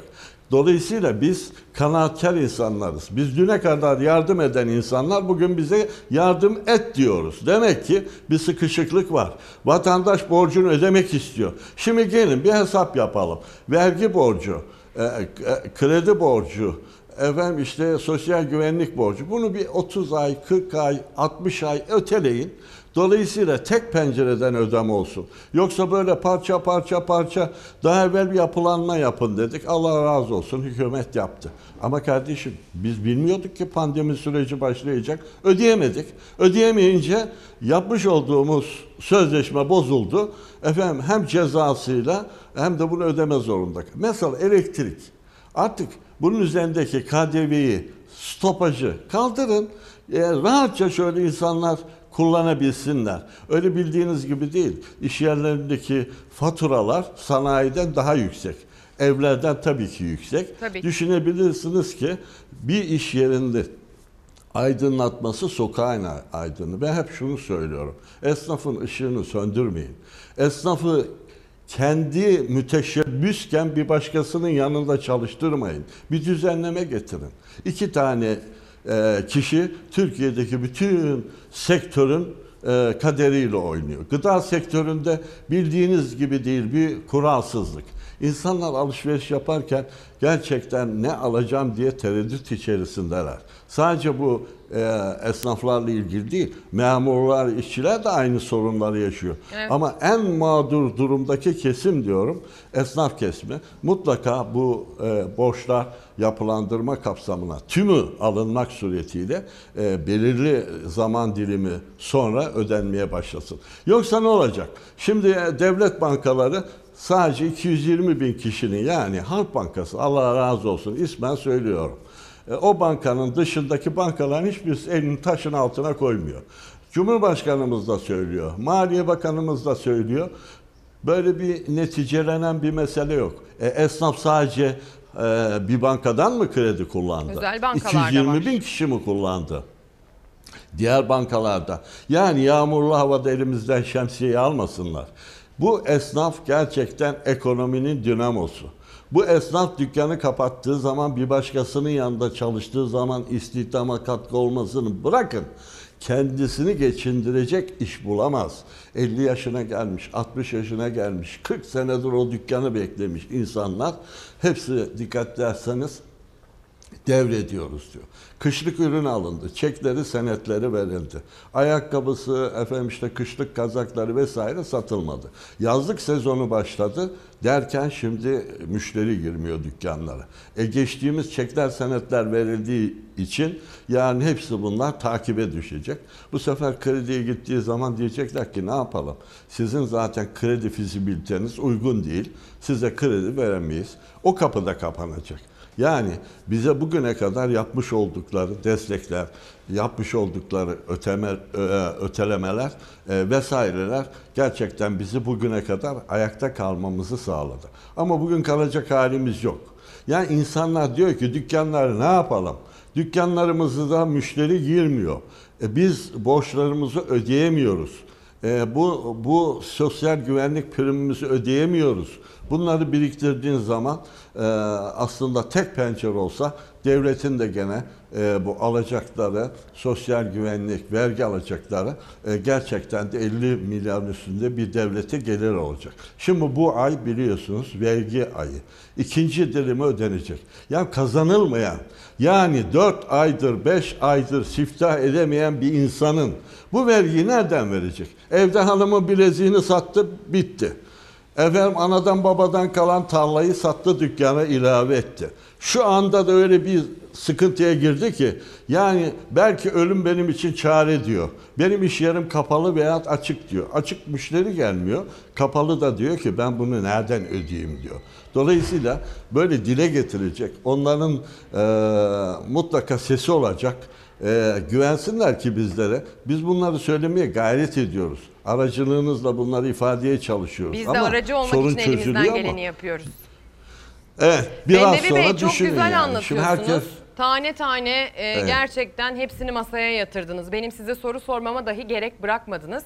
Ama şimdi biz esnafın ayakta kalmasından bahsederken biz de ayakta kalabilmek için e, bir takım ihtiyaçlara sahibiz. Bir reklama gidelim ama sonrasında e, bu meseleyi biraz daha masaya yatıralım isterim. Sizi orada e, Ankara büromuzda bir reklam arası kadar ağırlasak sonrasında tekrar kıymetli bilgilerinize başvursak olur mu? Ne- neden olmasın? Zaten Tamam. biz de söylemek için zaman arıyoruz. Teşekkürler. Tamam. Tamam biz de seve seve o zamanı tabii ki tanıyacağız ama şimdi bir reklam arasına gidelim. Bu reklam arasında ekran başındaki esnaf izleyicimizden özellikle tabii ki herkes gönderebilir ama sorularını, görüşlerini göndermesini rica edelim. Sonrasında Bendevi Bey ile konuyu daha geniş çaplı masaya yatıralım. Sevgili izleyenler tekrar günaydın. Tekrar ekran başına hoş geldiniz. Çalar Saat tüm hızıyla devam ediyor. Esnafa özel bir parantez açtığımız bir yayınla karşınızdayız. Öncelikle herkese günaydın diyelim. Sesimizin, görüntümüzün gittiği yerde güzel bir pazartesi günü yaşansın. Pazartesiyle birlikte güzel bir sabahla birlikte gün de güzel başlasın, hafta da güzel başlasın ki öyle devam etsin diye temennimizi dile getirelim.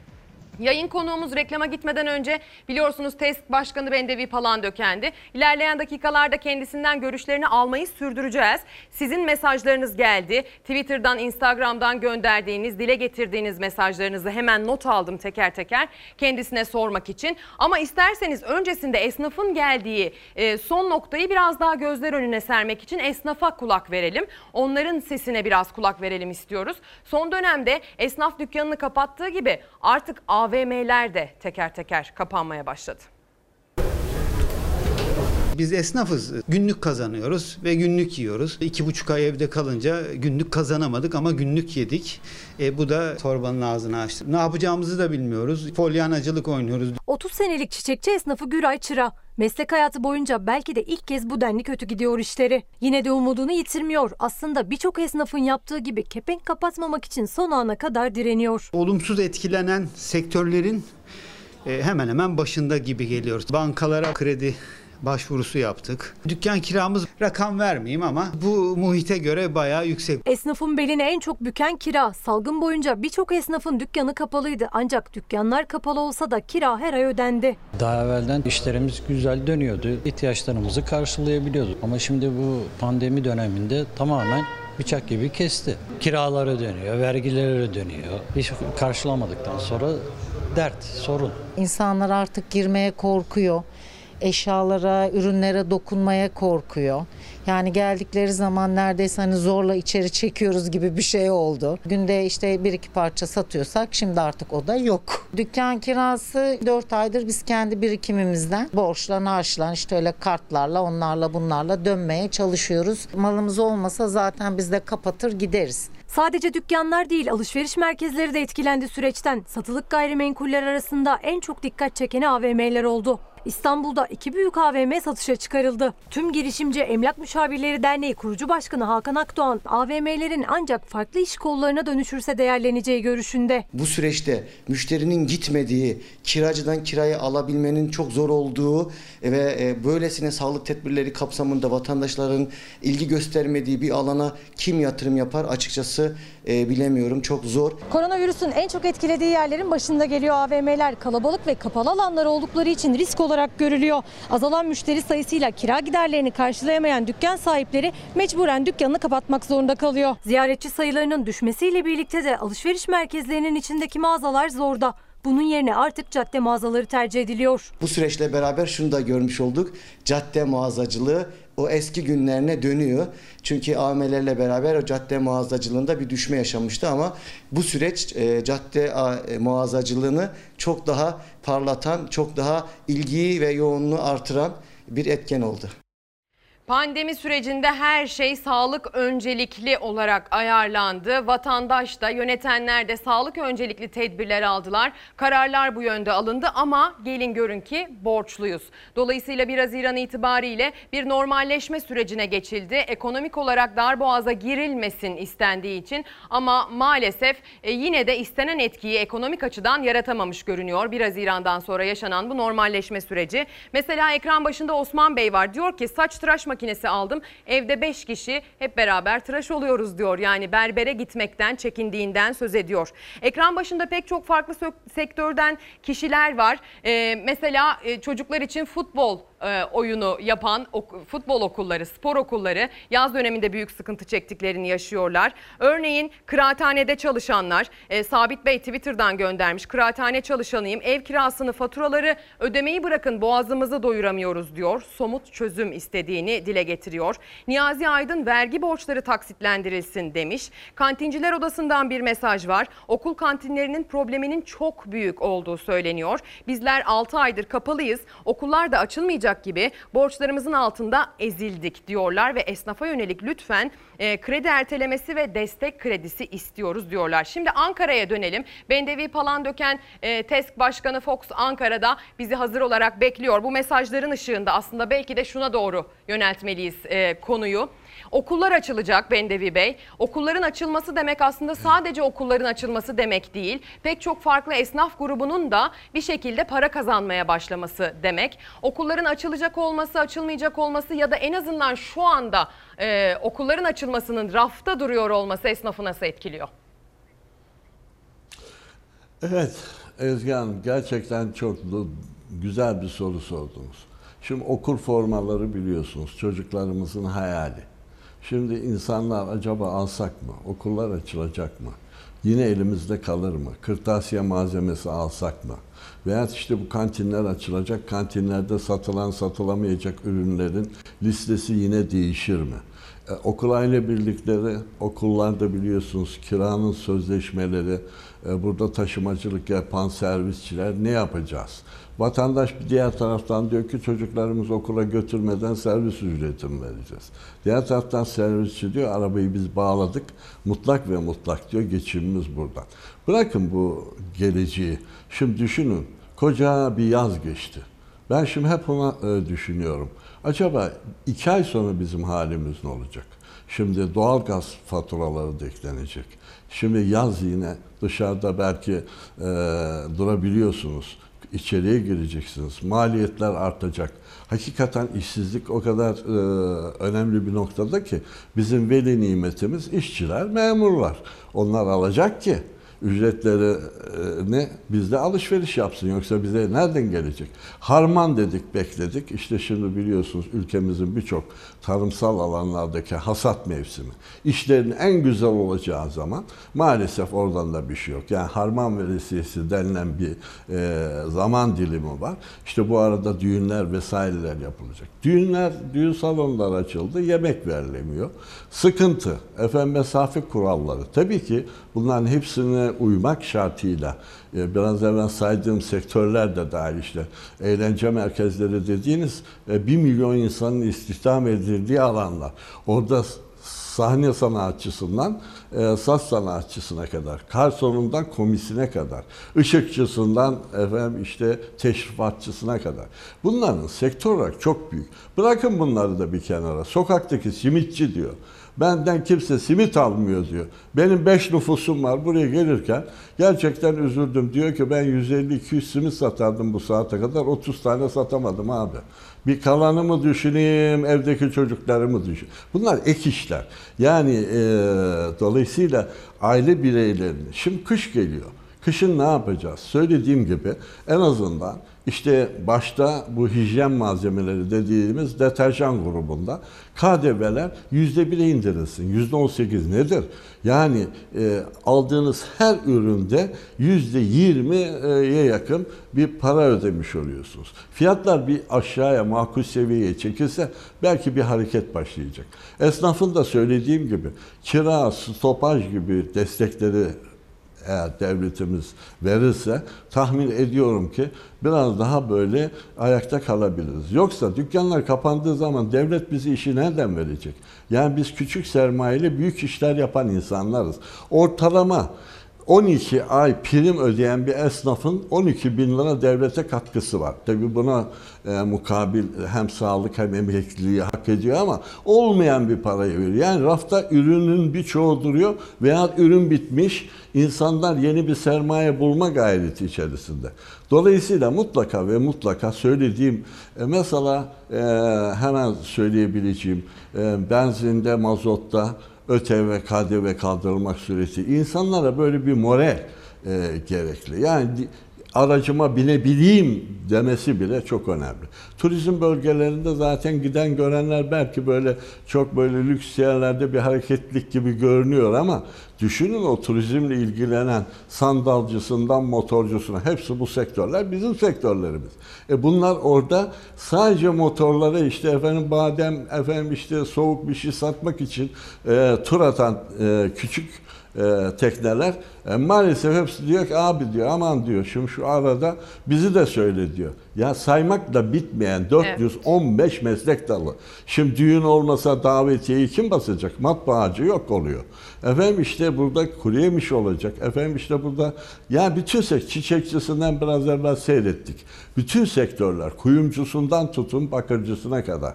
Yani bir çok sektör e, herkesin gözü şu an bizde. Diyor ki başkanım acaba ne söyleyecek, hangileri gerçekleşecek?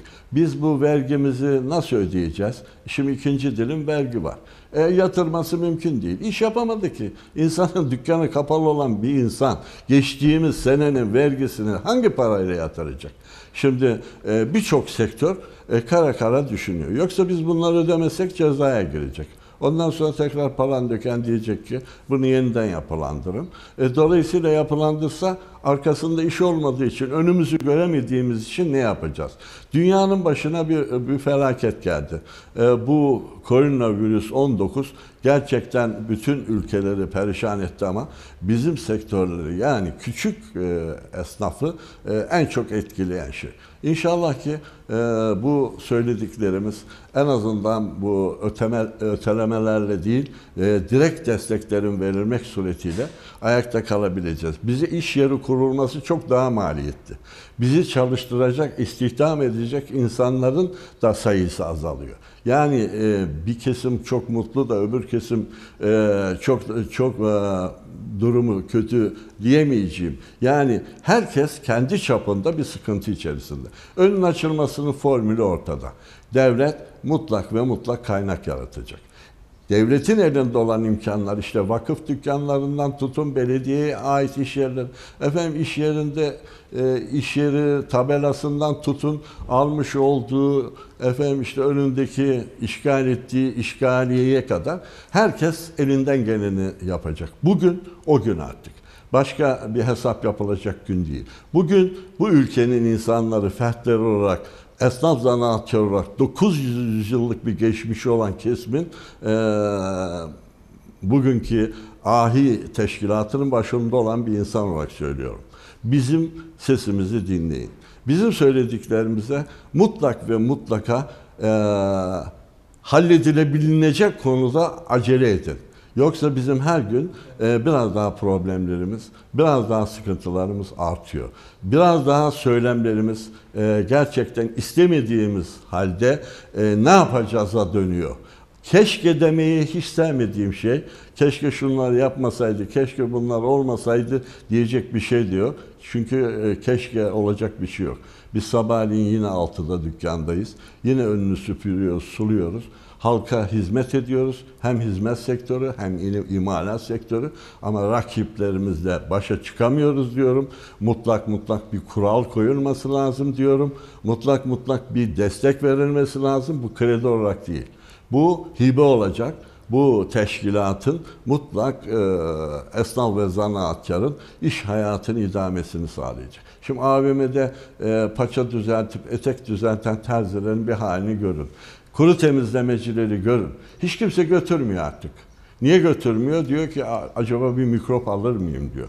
Biraz evet. evvel saydığım sektörlerin dışında da e, birçok sektör görünmez işsizliğin içerisinde yani. Evet. Yani kesinlikle katılıyorum. Az evvel söylediğiniz gibi, gibi aslında belki evet. de desteklerin nakit akışı şeklinde ve karşılığının alınmayacak evet. şekilde ayarlanması lazım. Siz evet. bunu söylerken benim de aklımdan şu geçiyor.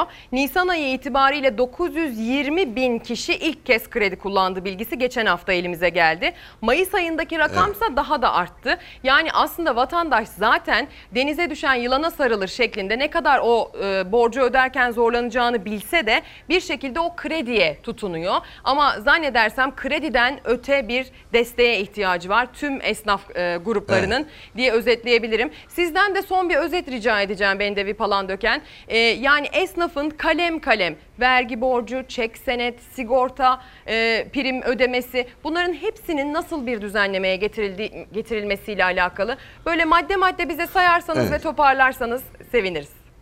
Evet, evet. Ee, söylediğiniz gibi başta kredilerle ilgili bir yapılanma sadece söylediğim gibi e, kredi kefalet kooperatiflerini ilgilendiriyor. Yani 200 bin civarındaki. Ama sizin söylediğiniz rakam 1 milyonluk rakam. Diğer bankaların da aynı şekilde yapması lazım. Stopaj hemen kaldırılmalı. KDV sıfırlanmalı. Piyasalara e, bir hareketlilik getirilebilmesi için. Kira desteği stopajından kurtarılıp en azından destek verilmeli. Kamuya ait binalarda yani okullar gibi, okul kantinleri gibi, devlet okullarını söylüyorum. Özel sektördekiler daha farklı tabii. E, bunların mutlak mutlak kira artışına gitmemesi lazım. Yine ötelenmiş sosyal güvenlik primleri, yine aynı şekilde vergi, e, dolayısıyla diğer borçlarını kümülatif e, tek pencereden ödeyecek bir hale getirilmeli. En az böyle 60 ay gibi bir süre verilmeli ki insanlar oh be desin. Pandemi mandemi ama devlet de yapacağını yaptı. Bu kadar sürede de inşallah benim işlerim iyi olacak diyecek. Hemen akabinde ticarete bu kural getirilecek. Yani şimdi efendim günübirlik kararlarla çok zor oluyor. Önümüzü göremiyoruz. Şimdi insanlar düğün yapacak yapmayacak diye bir ay evvel söylendi. İşte davetiyeler basıldı vesaireler.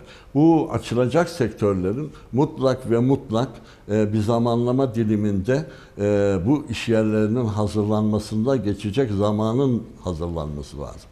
Bir kere Ulaştırma Bakanlığı İçişleri Bakanlığı, Milli Eğitim Bakanlığı bir koordinasyon kurup bu e, öğrenci taşıma işiyle ilgili aradaki o problemlerin halledilmesiyle ilgili. Şoför esnafının en büyük talebi. İnsanların daha ucuza, daha konforlu araçlarla seyahat edebilmesinin önündeki engel kaldırılacak. ÖDV, KDV gibi Yani benzindeki, mazottaki sistematik bir e, aslında kurallar bütününe ihtiyacımız var. Öncesinde Evet, haber verilsin bir- ki bir- esnaf evet. ona göre alışverişini yapsın, Evet. kendini hazırlasın. Evet. Bir kural koyulacaksa Kendisini bir gün hazırlasın. önceden söylenmesin, belki bir ay önceden, belki iki hafta, üç hafta Evet. önceden haber verilsin. Ve tabii ki esnafın olabildiğince borçları ötelensin ve hepsi tek kalemde toplansın, derlensin, toparlı hale gelsin diyorsunuz anladığım kadarıyla. Çok Vallahi teşekkür ediyorum. Daha güzel özetlediniz. Ben de teşekkür ediyorum böyle bir fırsat verdiğiniz için. Tabii ki. İnşallah bu kadar e, olumsuzluğa rağmen esnaf sanatkar ülkenin birliği, dirliği, huzur içinde mücadele veren örnek bir kesim.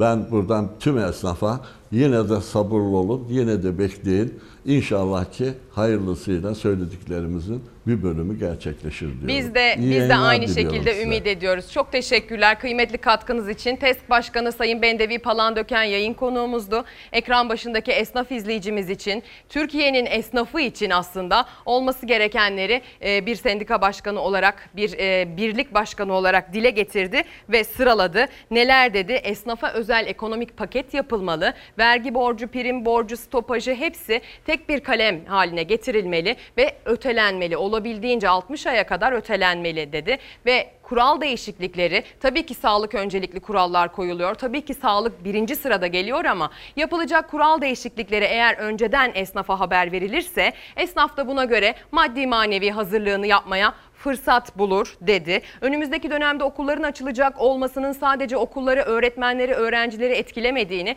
pek çok farklı esnaf grubunu etkilediğini ve buna göre de bir e, kesinliğin kazandırılması gerektiğini dile getirdi. Kendisine tekrar teşekkür edelim.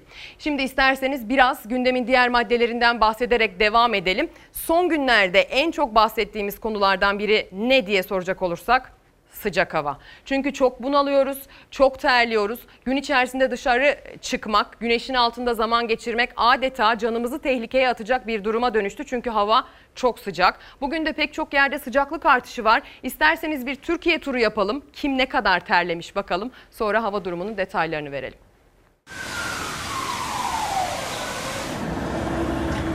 Elazığ'da termometreler 47 dereceyi gösterdi. Sivas'ta 40. Sıcak hava kavuruyor. Sahiller dolup taşıyor. Basra kaynaklı sıcak hava dalgası tüm yurtta etkisini hissettiriyor. 5 ila 8 derece arasında artan sıcaklığa dayanamayanlar denize koşuyor. Burası İzmir, burası Aydın. Burası ise Tekirdağ. Ege sahillerinde yoğunluk her gün biraz daha artıyor. Sosyal mesafe kuralına uygun düzenlenen plajlarda da kalabalığın önüne geçilemiyor. Hava sıcaklığı Batı Karadeniz'de 2 ila 4 derece arasında azalacak. Marmara'da hava parçalı ve yer yer çok bulutlu. Trakya ile İstanbul, Kocaeli ve Sakarya çevreleri yerel olmak üzere sağanak ve yer yer gök gürültülü sağanak yağışlı geçeceği tahmin ediliyor. İç Anadolu az bulutlu ve açık. Öğle saatlerinden sonra Çankırı çevreleriyle Ankara'nın kuzey kesimleri yerel olmak üzere sağanak yağışlı geçebilir. Hadi gelin biraz daha detaylı bakalım gökyüzünün haritasına. Gökyüzünün haritası bize sıcaklıkla ilgili bolca uyarı yapıyor bugün. Devlet meteoroloji işlerinin çalışanları, meteoroloji mühendisleri, meteorologlar çalışıyorlar. Bizler kendimizce katkılarımızı dahil ediyoruz bir meteoroloji mühendisi olarak. Ve sıcak hava konusunda sizi bugün özellikle uyarmak istiyoruz sevgili izleyenler. Bakın haritam da söylüyor, ben de söylüyorum. Hava sıcaklıkları bugün mevsim normallerinin üzerinde seyredecek. Ege bölgesinin güneyinde, Akdeniz bölgesinde, Güneydoğu Anadolu bölgesinde ve özellikle yurdun iç kesimlerinde sıcak hava gerçekten tehlikeli bir boyuta gelebilir. Nasıl bir tehlikeden söz ediyoruz? Gün ortasında güneş tepedeyken dışarıda bulunmak, günün en sıcak saatlerinde kendimizi güneşten korumamak bizi sağlık açısından kötü etkileyebilir. Korunmak için olabildiğince günün en sıcak saatlerinde kapalı mekanlarda, serin ortamlarda kalmaya gayret etmeliyiz. Başta özellikle yaşlılarımız, çocuklarımız, bebeklerimiz güneşten en çok etkilenecekler olduğu için kendilerini daha çok korumalılar. İç kesimlerde dedik Doğu Anadolu bölgesini de ilave etmeliyiz aslına bakarsanız bugün. Bugün hatta sıcaklıkların düne oranla biraz daha iç ve doğu kesimlerde artacağını söylemeliyim. Bazı yerlerde bu artış 3-4 dereceye kadar çıkabilir. O yüzden düne kıyasla bugünün daha sıcak olacağını hesaba katmak lazım. Güne başlamadan önce, sokağa çıkmadan önce. Şapka takmak önemli, ince giyinmek önemli. Eğer deniz kenarındaysak, imkanımız dahilinde bir tatil geçirme şansını yakalamışsak güneşlenmek de aslında çok da tavsiye edilecek bir şey değil. Günün en sıcak saatlerinde lütfen kendinizi koruyun. Salıya bakalım. Salı gününe bakıldığında da yine sıcaktan söz ediyoruz ama bir nebze daha nefes aldırıyor sanki harita bize öyle söylüyor. Yine sıcak hava hakim. Yine Marmara bölgesinde bugün olduğu gibi yarın da hava bunaltıcı olacak. Özellikle İstanbul özelinde bunaltıcı hava için ayrıca bir uyarı yapmalıyım sevgili izleyenler. Böyle yağdı yağacak, çiseledi çiseleyecek ama bir türlü e, bizi rahatlatmayacak maalesef. Dolayısıyla nemin de çok yüksek olacağını İstanbul özelinde söylemem lazım bugün yarın. Yine Güney Ege, Güneydoğu Anadolu bölgesi, Akdeniz ve iç kesimler her ne kadar biraz daha normallere yaklaşsa da salı gününü de oldukça sıcak geçirecek bölgeler diyelim. Devam edelim. Sıcaklık dendiği zaman aslında hava durumu dendiği zaman ilk akla gelen meslek gruplarından bir tanesi çiftçiler. Çiftçiler özellikle belli bölgelerde özellikle bu mevsimde çok ciddi susuzluk yaşıyorlar. Şimdi Denizli'nin Çal ilçesine bağlı İsa Bey ve Baklan Ovası'na doğru gideceğiz. Çiftçinin susuzluğuna kulak vereceğiz. belli aralıklarla bizim mahsulü sulamamız gerekiyor. Bizim mahsulümüz mısırımız 4 su istiyor. Biz 3 suya razı olduk. Birliğimiz bize devlet su işleri bize 3 su vereceğim dedi. Buna göre paramızı ödedik peşin veya yüzde elli peşin şartıyla ödedik. Ama bize şu anda bu gölümüzde su bitti. Şu mahsuller bizim evladımız. Bunlar yanmasın istiyoruz artık. Ya köyde huzur istiyoruz biz huzur. Yüzde 60 65 oranlarında gölde su varken ekim planlaması yapılmadığı için su planlaması yapılmadığı için tarlalarımız suyunu eksik alacak. Verim kaybı yaşayacağız biz. Biz bunu bu sene yaşadık. Bundan sonra yaşamak istemiyoruz. E, sofralık ayçiçeğinin yaklaşık %80'inin karşılandığı e, ovadayız. E, gördüğünüz gibi ayçiçekleri, e, ayçiçekleri zamanında sulanmadığı için e, şu an kurumaya başlamış durumda. Yine e, Mısır'daki sorun e, ayçiçeğinde de devam ediyor.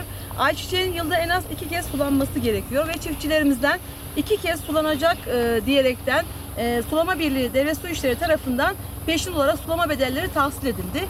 Ancak e, yapılan sözleşmede eğer su verilmezse çiftçilerin zararının e, talep edilmeyeceğine ilişkin bir madde düzenlemişler. Bugün e, bu ayçiçeği tarlasının birinci suyu sulanmış, sulanmış durumda. Ama e, ikinci suyunun da en geç 18 gün içerisinde sulanması gerekirken bugün 29. gün ve kanallar boş. Ayçiçeği tarlasına su verilmiyor, kanallara su verilmiyor ve bu ayçiçekleri kurumaya başlamış durumda. Türkiye'de e, çiftçinin, üreticinin derdini, sorununu dinleyecek bir makam arayan çiftçilerimiz e, sorunlarını ancak bu şekilde dile getirebiliyorlar. E, eğer e, planlama, programlama yapılamayacak ise e, neden Tarım Orman Bakanlığı var? Çiftçinin isyanını, susuzluk konusundaki dert yanmasını dinledik. Esnaf dedik şimdi de aslında biraz çiftçiden bahsedeceğimiz bir bloktayız sevgili izleyenler. İsterseniz sıradaki çiftçi haberimiz için Kastamonu Taşköprü'ye gidelim. Evet aklınıza gelen konu sarımsak. Sarımsak konusunda canla başla çalışan çiftçilerin emeğini gözler önüne sereceğiz. Hırsız olayı olmasın diye sarımsağımızı bekliyoruz. Üretici hırsızlara karşı gece gündüz nöbette. Sarımsağı beklerken tarlanın dört tarafını dolaşıyoruz sabaha kadar. Şubat ve Mart aylarında ekilen dünyaca ünlü Taşköprü sarımsağının hasadına başladı çiftçi Temmuz ayının ilk günlerinde. Her yıl 25 bin dekar alanda yapılan sarımsak üretimi bu yıl 22 bin dekarda yapıldı. Bekliyoruz yani herhangi bir çalınma malınma olmasın diye. Çiftçi hasat ettiği sarımsağı 8-10 gün arasında tarlada bırakıyor. Kurumasını bekliyor. Bu sırada da nöbet tutuyor tarlasında. Çünkü fiyatı rekoltesine göre her yıl değişen ancak genellikle pahalılığıyla ve kalitesiyle bilinen Taşköprü sarımsağı hırsızların da yakın markajında. Sarımsak bekliyoruz. Bu sarımsak bizim geçim kaynağımız. Geceleri böyle hırsızlık olayından. Çiftçi ürünlerinin çalınma riskine karşı tedbiri elden bırakmıyor. Aracına yatak atan, semaverde çayını demleyen sarımsak tarlasında karanlığın aydınlanmasını bekliyor. Yaş demiyoruz, yağmur demiyoruz, soğuk demiyoruz. Mecburen beklemek zorundayız. Şimdi bir de fındık diyeceğiz ve Karadeniz'e gideceğiz. Geçtiğimiz günlerde Tarım Bakanı Karadeniz'le ilgili fındıkla ilgili bir rekolte açıklaması yaptı. CHP'li ve MHP'li ordu milletvekillerinden buna tepki geldi. Neymiş? 665 bin tonmuş. Ben oradan hadi oradan diyorum. Bu şekilde Türkiye'yi uluslararası sermayeye peşkeş çeken adı, makamı, mevkisi ne olursa olsun hepsi utanmazdır. Ve milletin gözünün içine baka baka yalan söylemektedir. Bugün Tarım Bakanı rekolte 665 bin ton diye açıklıyor. Ey Tarım Bakanı eğer bu bilgiyi sana verenler seni kandırdı diye inanmıyorsan sen art niyetlisin. İhracatçılar Birliği 613 bin ton rekolte açıklıyor. CNC Amerika'da 620 bin ton rekolte açıklıyor. Sen neye göre bugün 665 bin ton rekolte açıkladın? Rekolteyi 3 defa değiştirdim diyor, inanmadım diyor. Nasıl değiştirdin ya? Bu yazboz tahtası mı? Bütün teşekkürlerimi geri alıyorum. Tarım Bakanı bugün fındık üreticisine ihanet etmiştir. Eğer 665 bin ton çıkmazsa istifa edecek mi? Fındık bizim, fındık Türkiye denince akla ilk gelen ürünlerden bir tanesi. Dolayısıyla aslında çok daha fazla üzerine düşülmesi gereken bir ürüne dönüşüyor. Bizi dünyada aslında duyuran bir ürün olduğu için belki de daha fazla desteklenmeyi hak ediyor. Şimdi bir çevre haberi için İzmir'e gideceğiz sevgili izleyenler. Aslında bu durumu başından beri takip ettiğimizi öncesinde belirtmek isterim. İzmir'in Karaburun Yarımadası'nda bir cennet köşesi diyebileceğimiz o yeşillikte biliyorsunuz rüzgar enerjisi santralleri kurulmak isteniyordu. Hatta pek çoğu kuruldu. Yani rüzgar gülleri dikildi, elektrik enerjisi elde edilmeye başlandı. Her ne kadar temiz enerji olsa da bir işgal söz konusu diyor Karaburunlular ve bu işgalin ekonomilerine, tarımlarına, hayvancılıklarına ve yaşamsal alanlarına e, girdiğini ve adeta onlara alan bırakmadığını söylüyorlar. Siz Karaburun'u bundan sonra kolay kolay teslim alamazsınız. Siz tasınızı tarağınızı toplayıp buradan defolacak ve gideceksiniz. Rüzgar enerji santralleri Yarımada'yı neredeyse tamamen ele geçirdi. Kimi köyünden oldu, kimi ekim alanından, kimi merasından. Karaburunlular ÇED olumlu kararını Danıştay bozduktan sonra dosyayı Anayasa Mahkemesi'ne taşıdı. İlçe merkezinde eylem yaptılar. Yarımada'nın %71'i resmen kiralanmış durumda. Bu sonuç yenilenebilir temiz enerji maskesiyle örtülemeyecek kadar vahim ve yok edici bir tablodur. Havasıyla, suyuyla, dağ keçileriyle, nergis çiçekleriyle, tertemiz doğasıyla dünyanın en güzel cennet köşelerinden biri Karaburun'da yaşıyoruz. Karaburun'da kuşa, keçiye, arıya, insana %16'lık bir alan kalmaktadır. Res dışında kalan her şey için sadece %16'lık bir kısım kalıyor İzmir Karaburun'da. Tarım ve üretim için imkanlar daralıyor. Ne hayvana ne hayvancılığa yer kalıyor. İki ve arazileri eğer her gülerle çevrilirse küçük baş büyük baş hayvanların burada otlamasının ve yaşamasının mümkünü yok. 2013 yılında özel çevre koruma bölgesi statüsü kazanmasına rağmen restlere teslim edilen Karaburun'un halkı Anayasa Mahkemesi üzerinden hukuki mücadeleyi sürdürmeye kararlı. Karaburunlar bu konuyla ilgili kesinlikle kararlı. Yayla köydeki arkadaşlarımız köylerini kesinlikle boşaltmayacak. Şimdi de içler acısı çöp manzaraları izleyeceğiz sevgili izleyenler. Zonguldak Kozlu sahillerine gidiyoruz. Hemen denize sadece birkaç metre mesafede bir çöp dağıyla karşı karşıyayız. Evsel atıklarla birlikte tıbbi atıklar karışmış.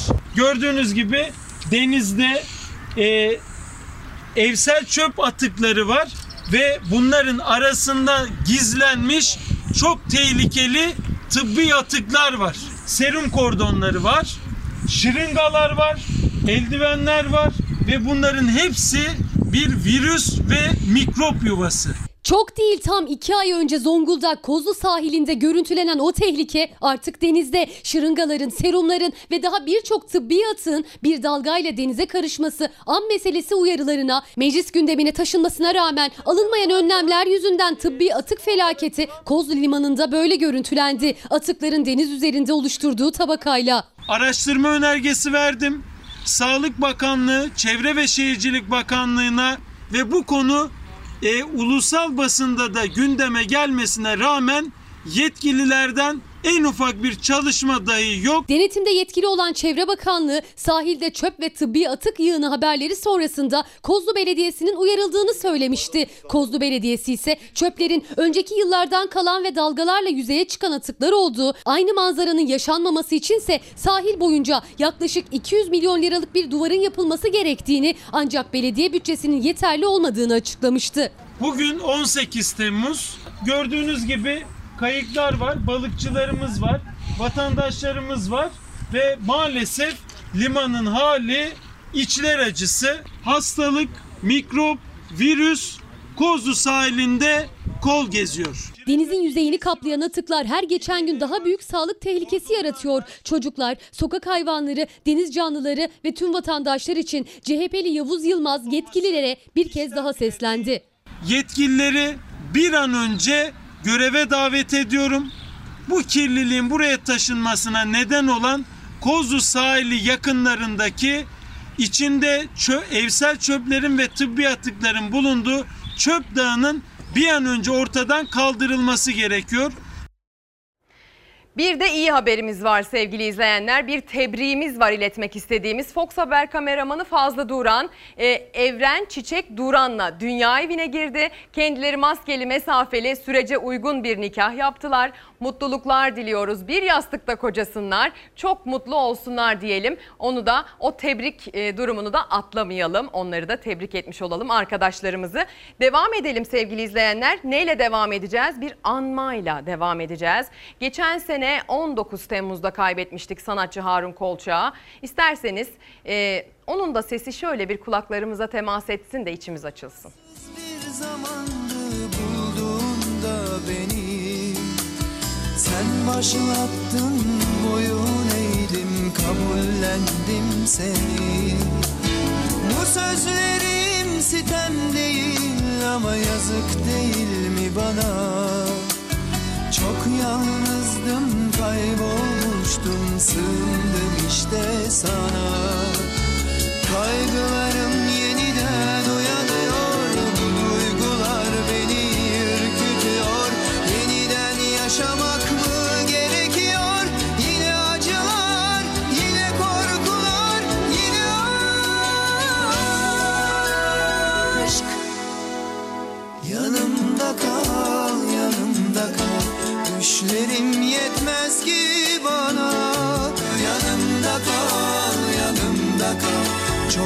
Geç rastladım sana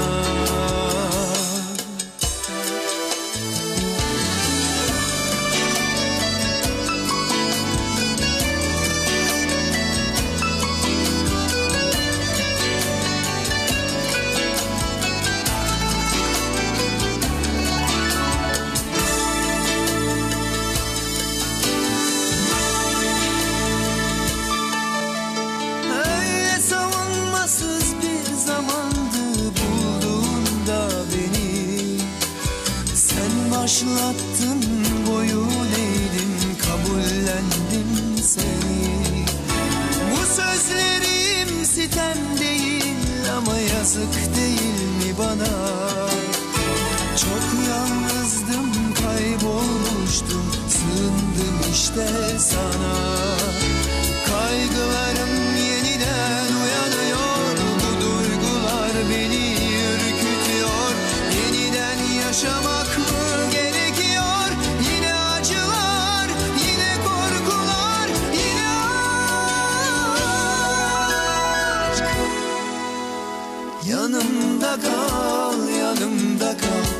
Düşlerim yetmez ki bana.